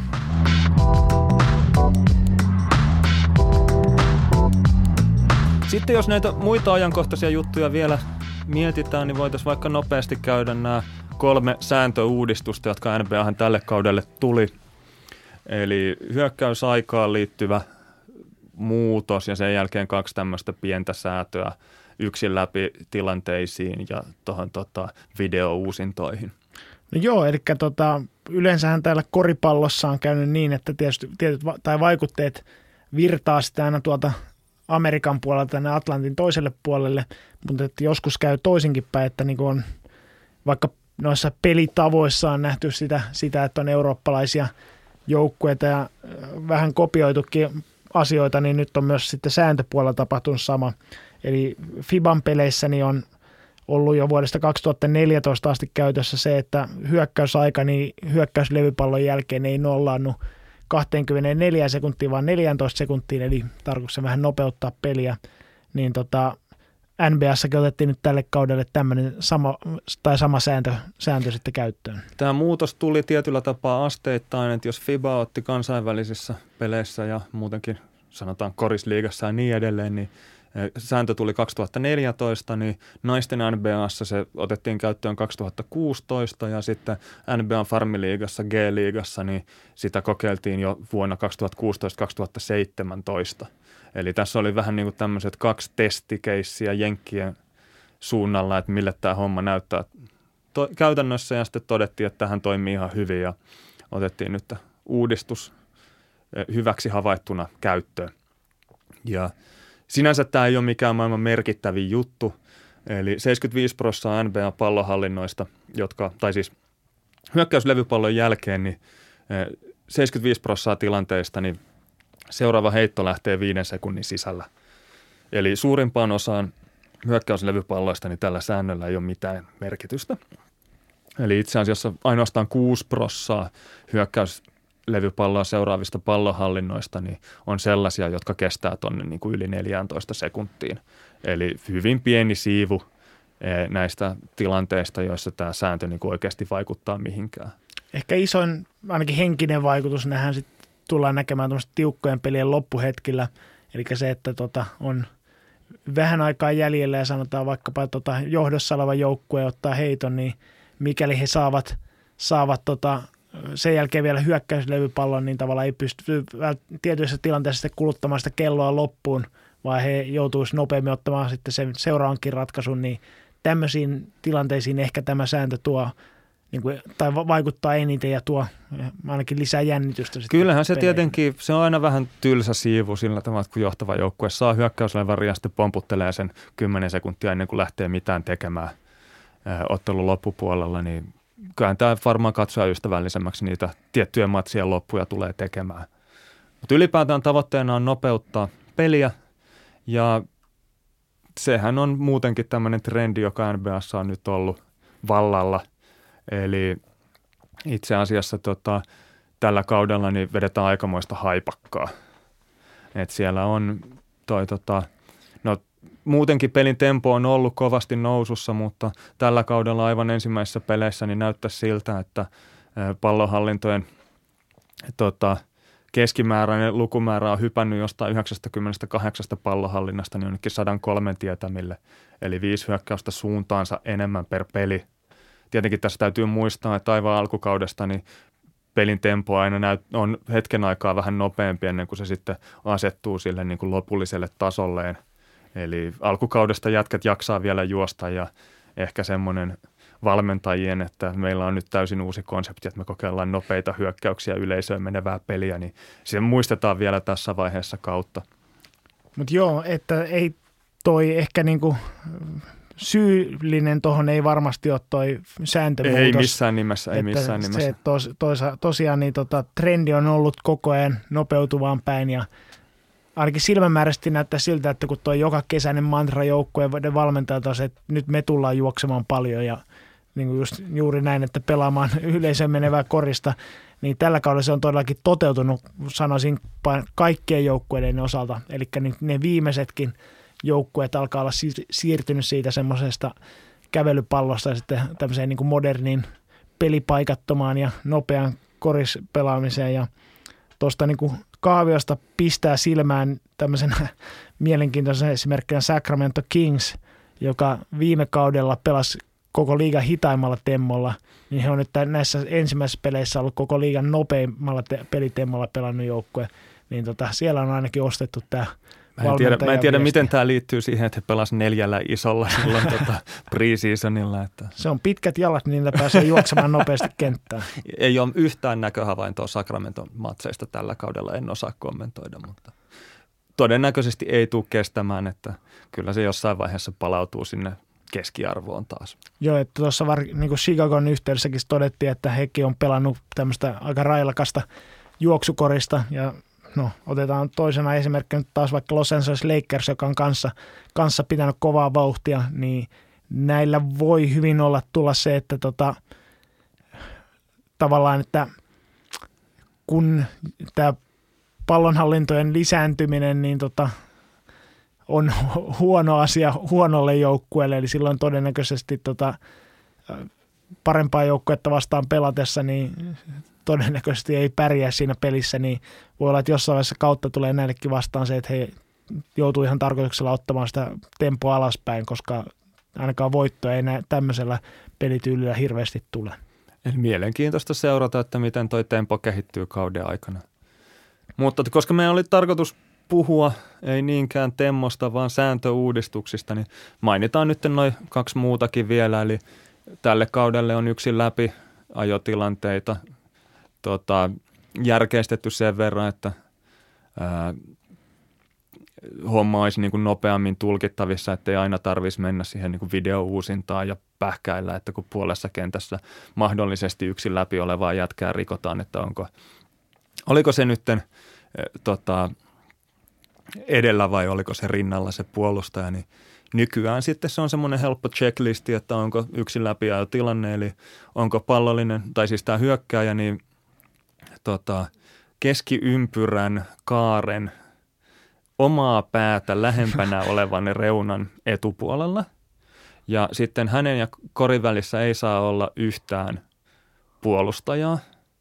Ja sen lisäksi tota, hänellä täytyy olla pallo hallussa – ja sitten tota, häntä rikotaan ja tämän virheen täytyy estää joukkueelta selvä korintekomahdollisuus.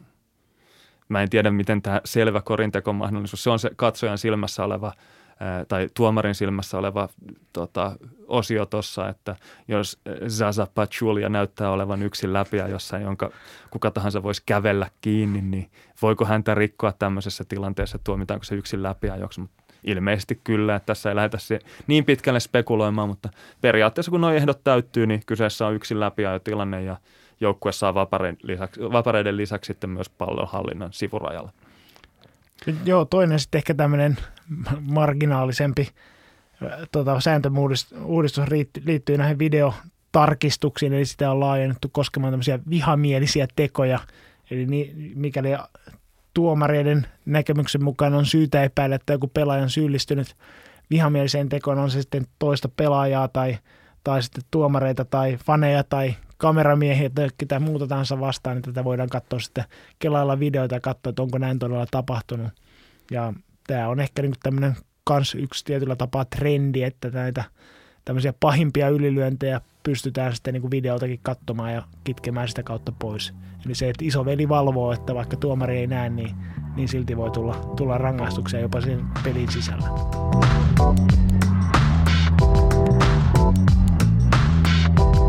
No niin, ja sitten koittaa taas kinkkisten kuulijakysymysten aika.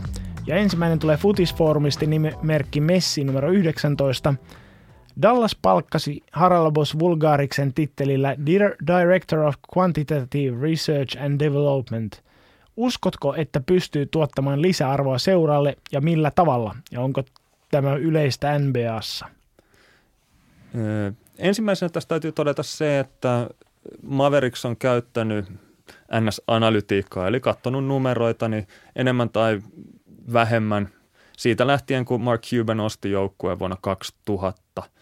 Ja itse asiassa ensimmäinen tämmöinen Analytics-jamppa, jonka he palkkasivat, niin oli Mark Cubanin entinen tilastotieteen professori Indiana yliopistosta Wayne Winston, joka tarjosi erilaisia konsulttipalveluita joukkueelle pidemmän aikaa.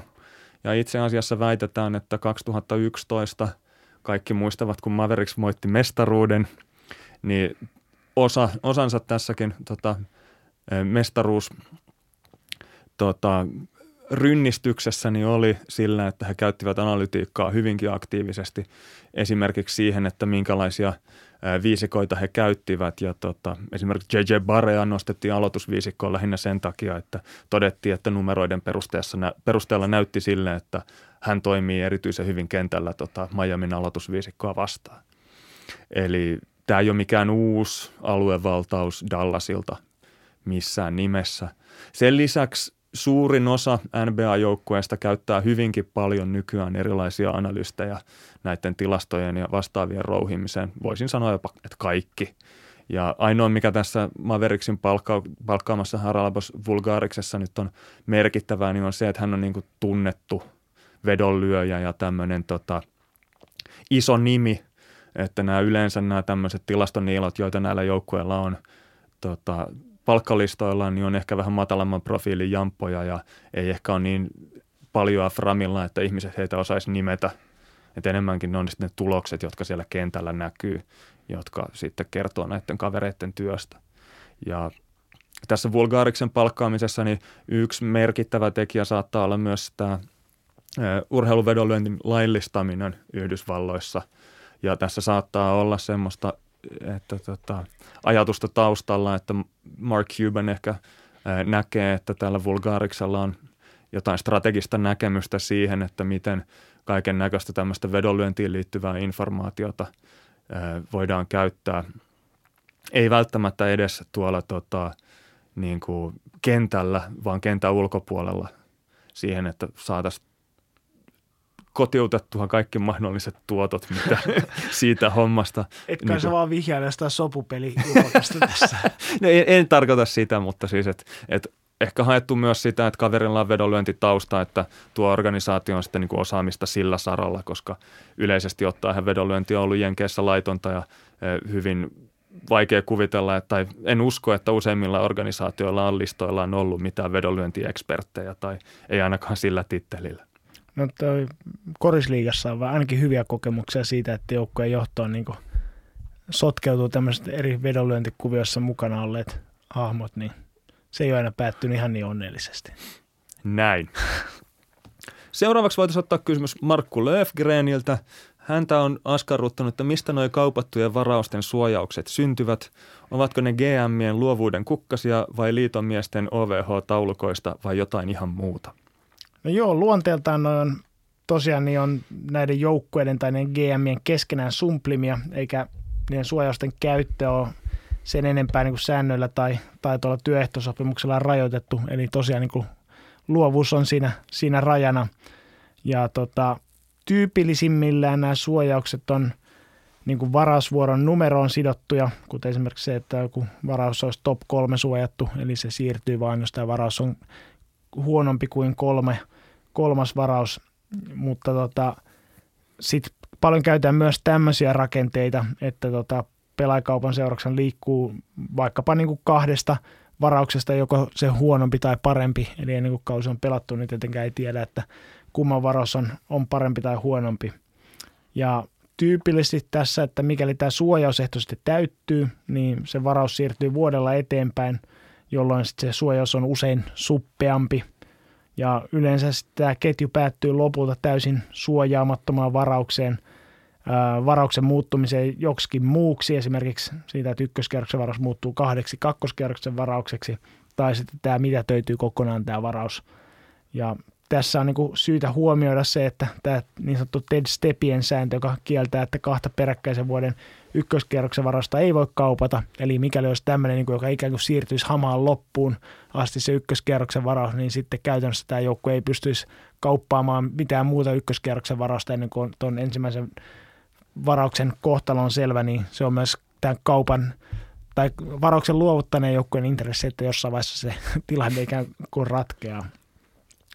No tota, näitä suojauksia voidaan myös käyttää sitten kiertämään tämä sääntö, joka mukaan kaupassa pitää liikkua jotain molempiin suuntiin. Esimerkiksi tämmöinen kuuluisa top 59 suojattu kakkoskierroksen varaus, joka käytännössä tarkoittaa, että siinä ei se liikkuu vaan, mikäli tämä joukkue voittaa mestaruuden. Öö, tai runkosarjassa sijoittuu runkosarjassa sijoittaa ykköseksi aivan.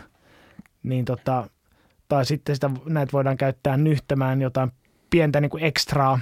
Esimerkiksi toi Philadelphia 76ers, kun hankki Bostonista tuon ykkösvarauksen ää, vuosi sitten, niin tota, Sacramenton varaus, joka lähetettiin Bostoniin tota, sitten tuon Sixersin, Sixersin tuon oman ykköskerroksen varauksen lisäksi, niin siihen lisättiin tämmöinen top 1 suojaus, eli, eli sillä varalta, että Sacramento tulisi varaamaan ykkösenä, niin tämä varaus ei siirtyisikään, vaan meni sitten toinen vuoro tai varausvuoro. Tai sitten ihan vaan voidaan käyttää myös koijaamaan näitä vähän hönömpiä, hönömpiä GMiä, kuten mainittu Sixers, Sixers jälleen asialla, niin kun he kauppasivat Nerlens Noelin aikanaan Dallasiin, niin he mainostivat sitä, että saivat varstineeksi ykköskierroksen varauksen, vaikka oli niin kuin ihan selvä kaikille, että he eivät tule koskaan ykköskierroksen varasta tästä saamaan.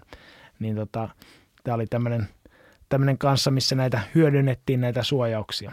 Toihan on usein sillä tavalla, että jos pelaajakaupasta ensimmäiset huhut kuuluu, että tulevat saa, tai toiseen suuntaan liikkuu ensimmäisen kierroksen varaus – niin siinä ei yleensä sitten puhuta noista varauksista tai suojauksista yhtään mitään ja se todellinen arvo paljastuu vasta sitten siinä vaiheessa, kun joku ne on saanut tongittua esille ja käy ilmi, että se ykköskierroksen varaus onkin hyvin vahvasti suojattu eikä tule ikinä realisoitumaan, vaan saava, joukkue saakin sitten kaksi kakkoskierroksen varausta joskus viiden vuoden kuluttua tai jotain muuta. Mutta se niin kuin sitä varausta uuti- tai pelaajakauppaa uutisoitaessa, niin on vain jotenkin niin kuin mediaseksikkäämpää puhua, että ykköskierroksen varaus meni tuohon ja tuohon suuntaan, vaikka todellisuudessa se on jotain ihan muuta. No sitten kaikista ehkä mielenkiintoisempia, tai no riippuu, että keneltä kysyy mielenkiintoisempi, niin on tämmöiset tapaukset, että samaan varaukseen on niin kuin kiinni useita eri joukkoita erilaisilla suojauksilla. Että tämä niin kuin huippuesimerkki, minkä mä oon löytänyt, on tämä kuuluisa 2019 vuoden kakkoskierroksen varaus, joka täytyy setviä, että mistä tämä alun perin on lähtöisin, mutta se on niin kuin, riippuen siitä, että millaiseen se asettuu, niin se menee joko Los Angeles Clippersiin, Portland Trailblazersiin, Orlando Magiciin, Cleveland Cavaliersiin tai Houston Rocketsiin. Ja tämä niin kuin, millä näitä suojauksia on tähän kertynyt, niin tässä on ollut tota, vuodesta 2015 alkaen niin 1, 2, 3, 4, 5, 6, 7 eri pelaajakauppaa, missä tämä on siirtynyt aina eteenpäin, niin tota, siinä on aina lätkästy joku uusi suojaus sitten siihen päälle, niin lopulta sitten tämä on korkeampaa matikkaa, että kuka tällä oikeasti tulee varaamaan. Eli jos haluaa jotenkin nopeasti vielä tiivistää yhteen iidiksenä, siinä on se, että kun varausoikeus kaupataan toiselle joukkueelle, niin siitä voidaan yrittää ikään kuin veistää osa arvosta pois sillä, että siihen lisätään suojauksia ja se, että kuinka paljon niistä veistellään, niin se on ihan täysin niiden GMien mielikuvituksen varassa. Tai jopa li- veistää sinne lisää arvoa. Joo. Niin se on myös toinen mahdollisuus tässä. Mutta tarkoituksena joka tapauksessa sovittaa ikään kuin nämä kauppojen, kaupoissa eri suuntiin liikkuvat tavarat niin kuin mahdollisimman samanarvoiseksi tai miten nämä osapuolet näkee ikään ne samanarvoiseksi, niin tätä voidaan hyödyntää tässä. Mutta seuraava kysymys tulee Panu Vertiolta. Meillä oli viikonloppuna väittelyä siitä, mikä on tilastointikulttuurin kautta tyylin vaikutus NBAssa esiintyvien triplatuplien määrään. Wikipedian mukaan Euroliigassa on tullut kautta aikain, eli vuodesta 1991 alkaen, yhteensä kuusi triplatuplaa. NBAssa pelkästään viime kaudella ilmeisesti jo peräti 108 kappaletta. Määrää vaikuttaa toki pelaajan taidot ja yksittäisten pelaajien oletettavasti isot peliaikaerot liikojen välillä, mutta intuitio sanoisi, että NBAn hövelihkö tilastointitapa on merkittävä tekijä myös. Onko tilastointitavoissa mitään statistiikkaa kautta vertailua eri liigojen välillä olemassa?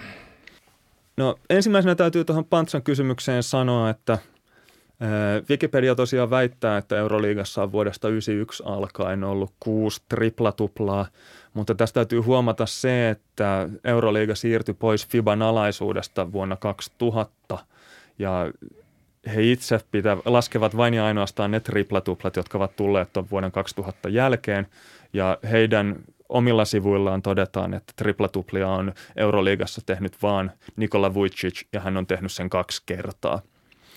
E, eli se, että kuusi tripla-tuplaa Euroliigassa viimeisen 27-28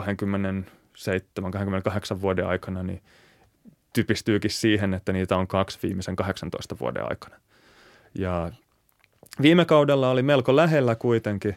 Nick Galathis oli kolme kertaa melko lähellä saada tripla-tupla, eli lähimmillään Anadolu Efestä vastaan, niin jäi yhden levypallon päähän siitä, että olisi saanut triplatuplan viime kaudella. Eli tilastorivi oli 29 pinnaa, 9 levaria ja 10 korijohtavaa syöttöä.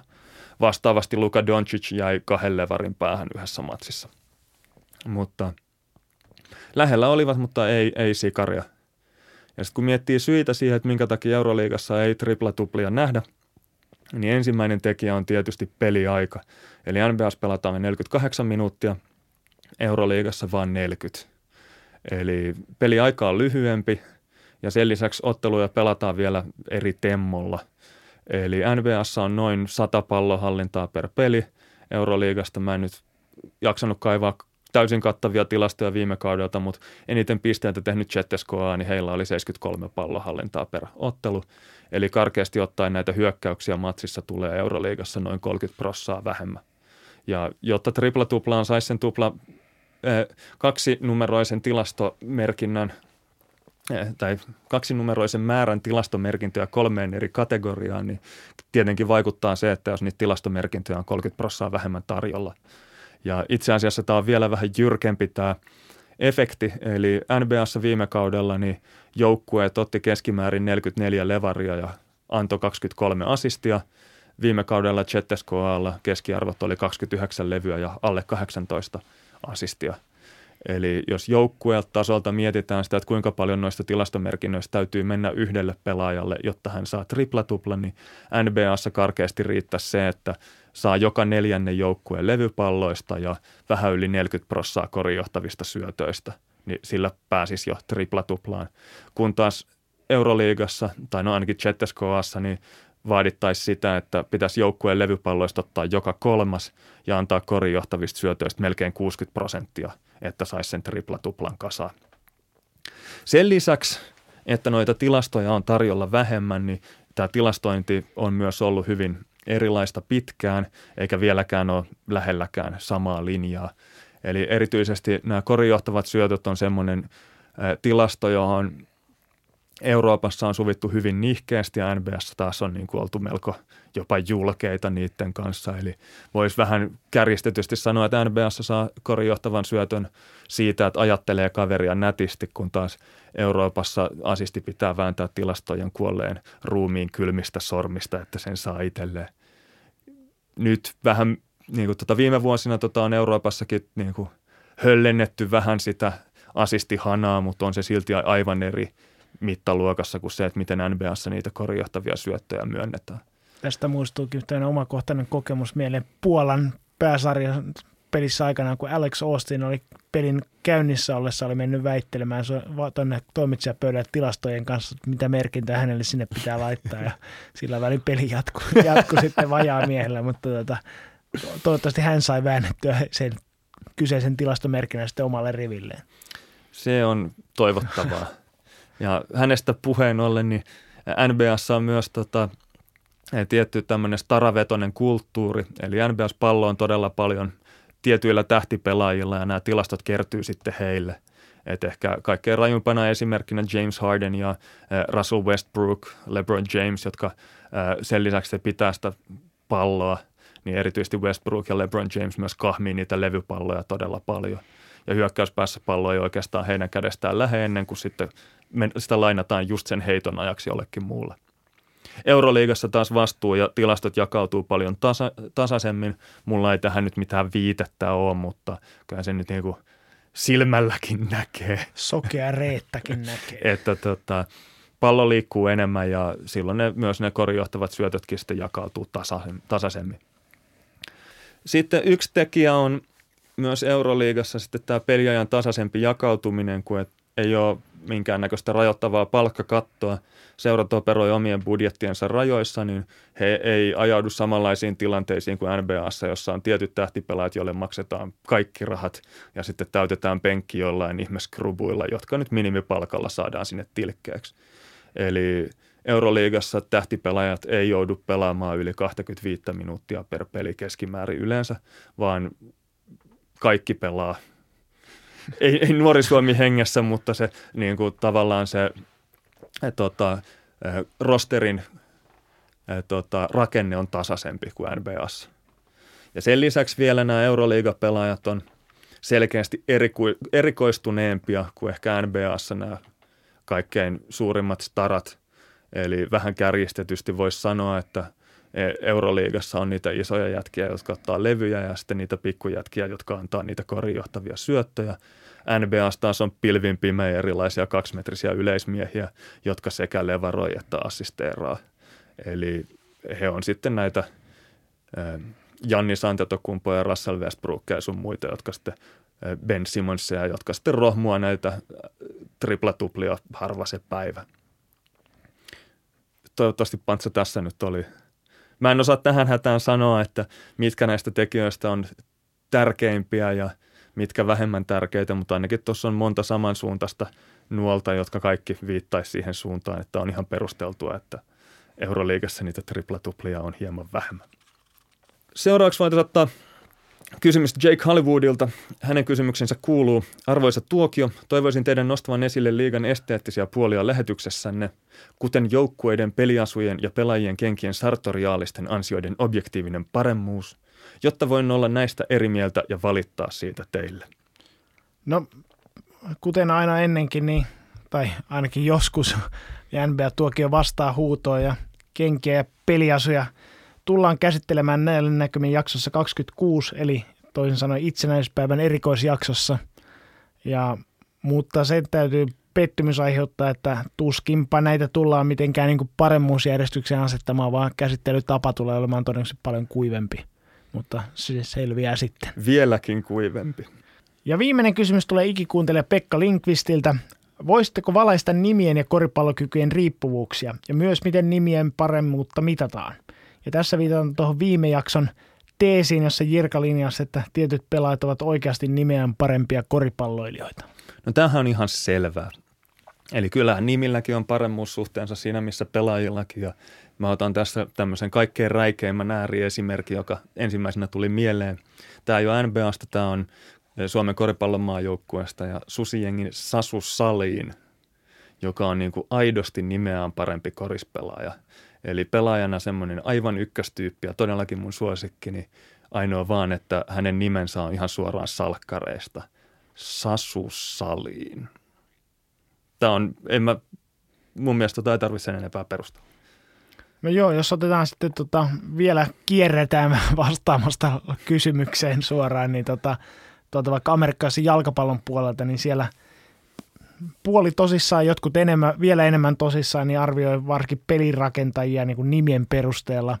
Eli kun toi tuolla pelipaikalla menestyminen vaatii tämmöistä järkkymätöntä karismaa ja sitten mitään sanomaton nimi kaivaa maata sitten se kantaa se jalkojen alta tältä osin, niin esimerkiksi Blake Bortlesin tämä floppaaminen oli helppo arvata tämän pelkän nimen perusteella, mutta sitten esimerkiksi Colt McCoyn epäonnistuminen, niin se on sitten ollut iso isku tämän nimikoulukunnan edustajille, että se teoria ei ole ihan pettämätön.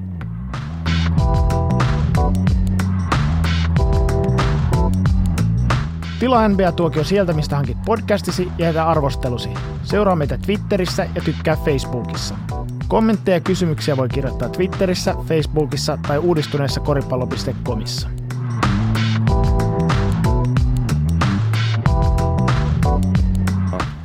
Mainokset ja systeemi. Mainokset, joo. Kaupallista paskaa.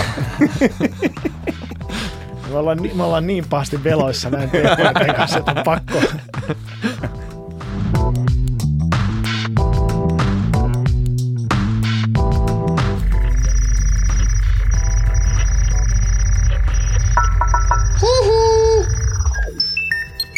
Jakso.fi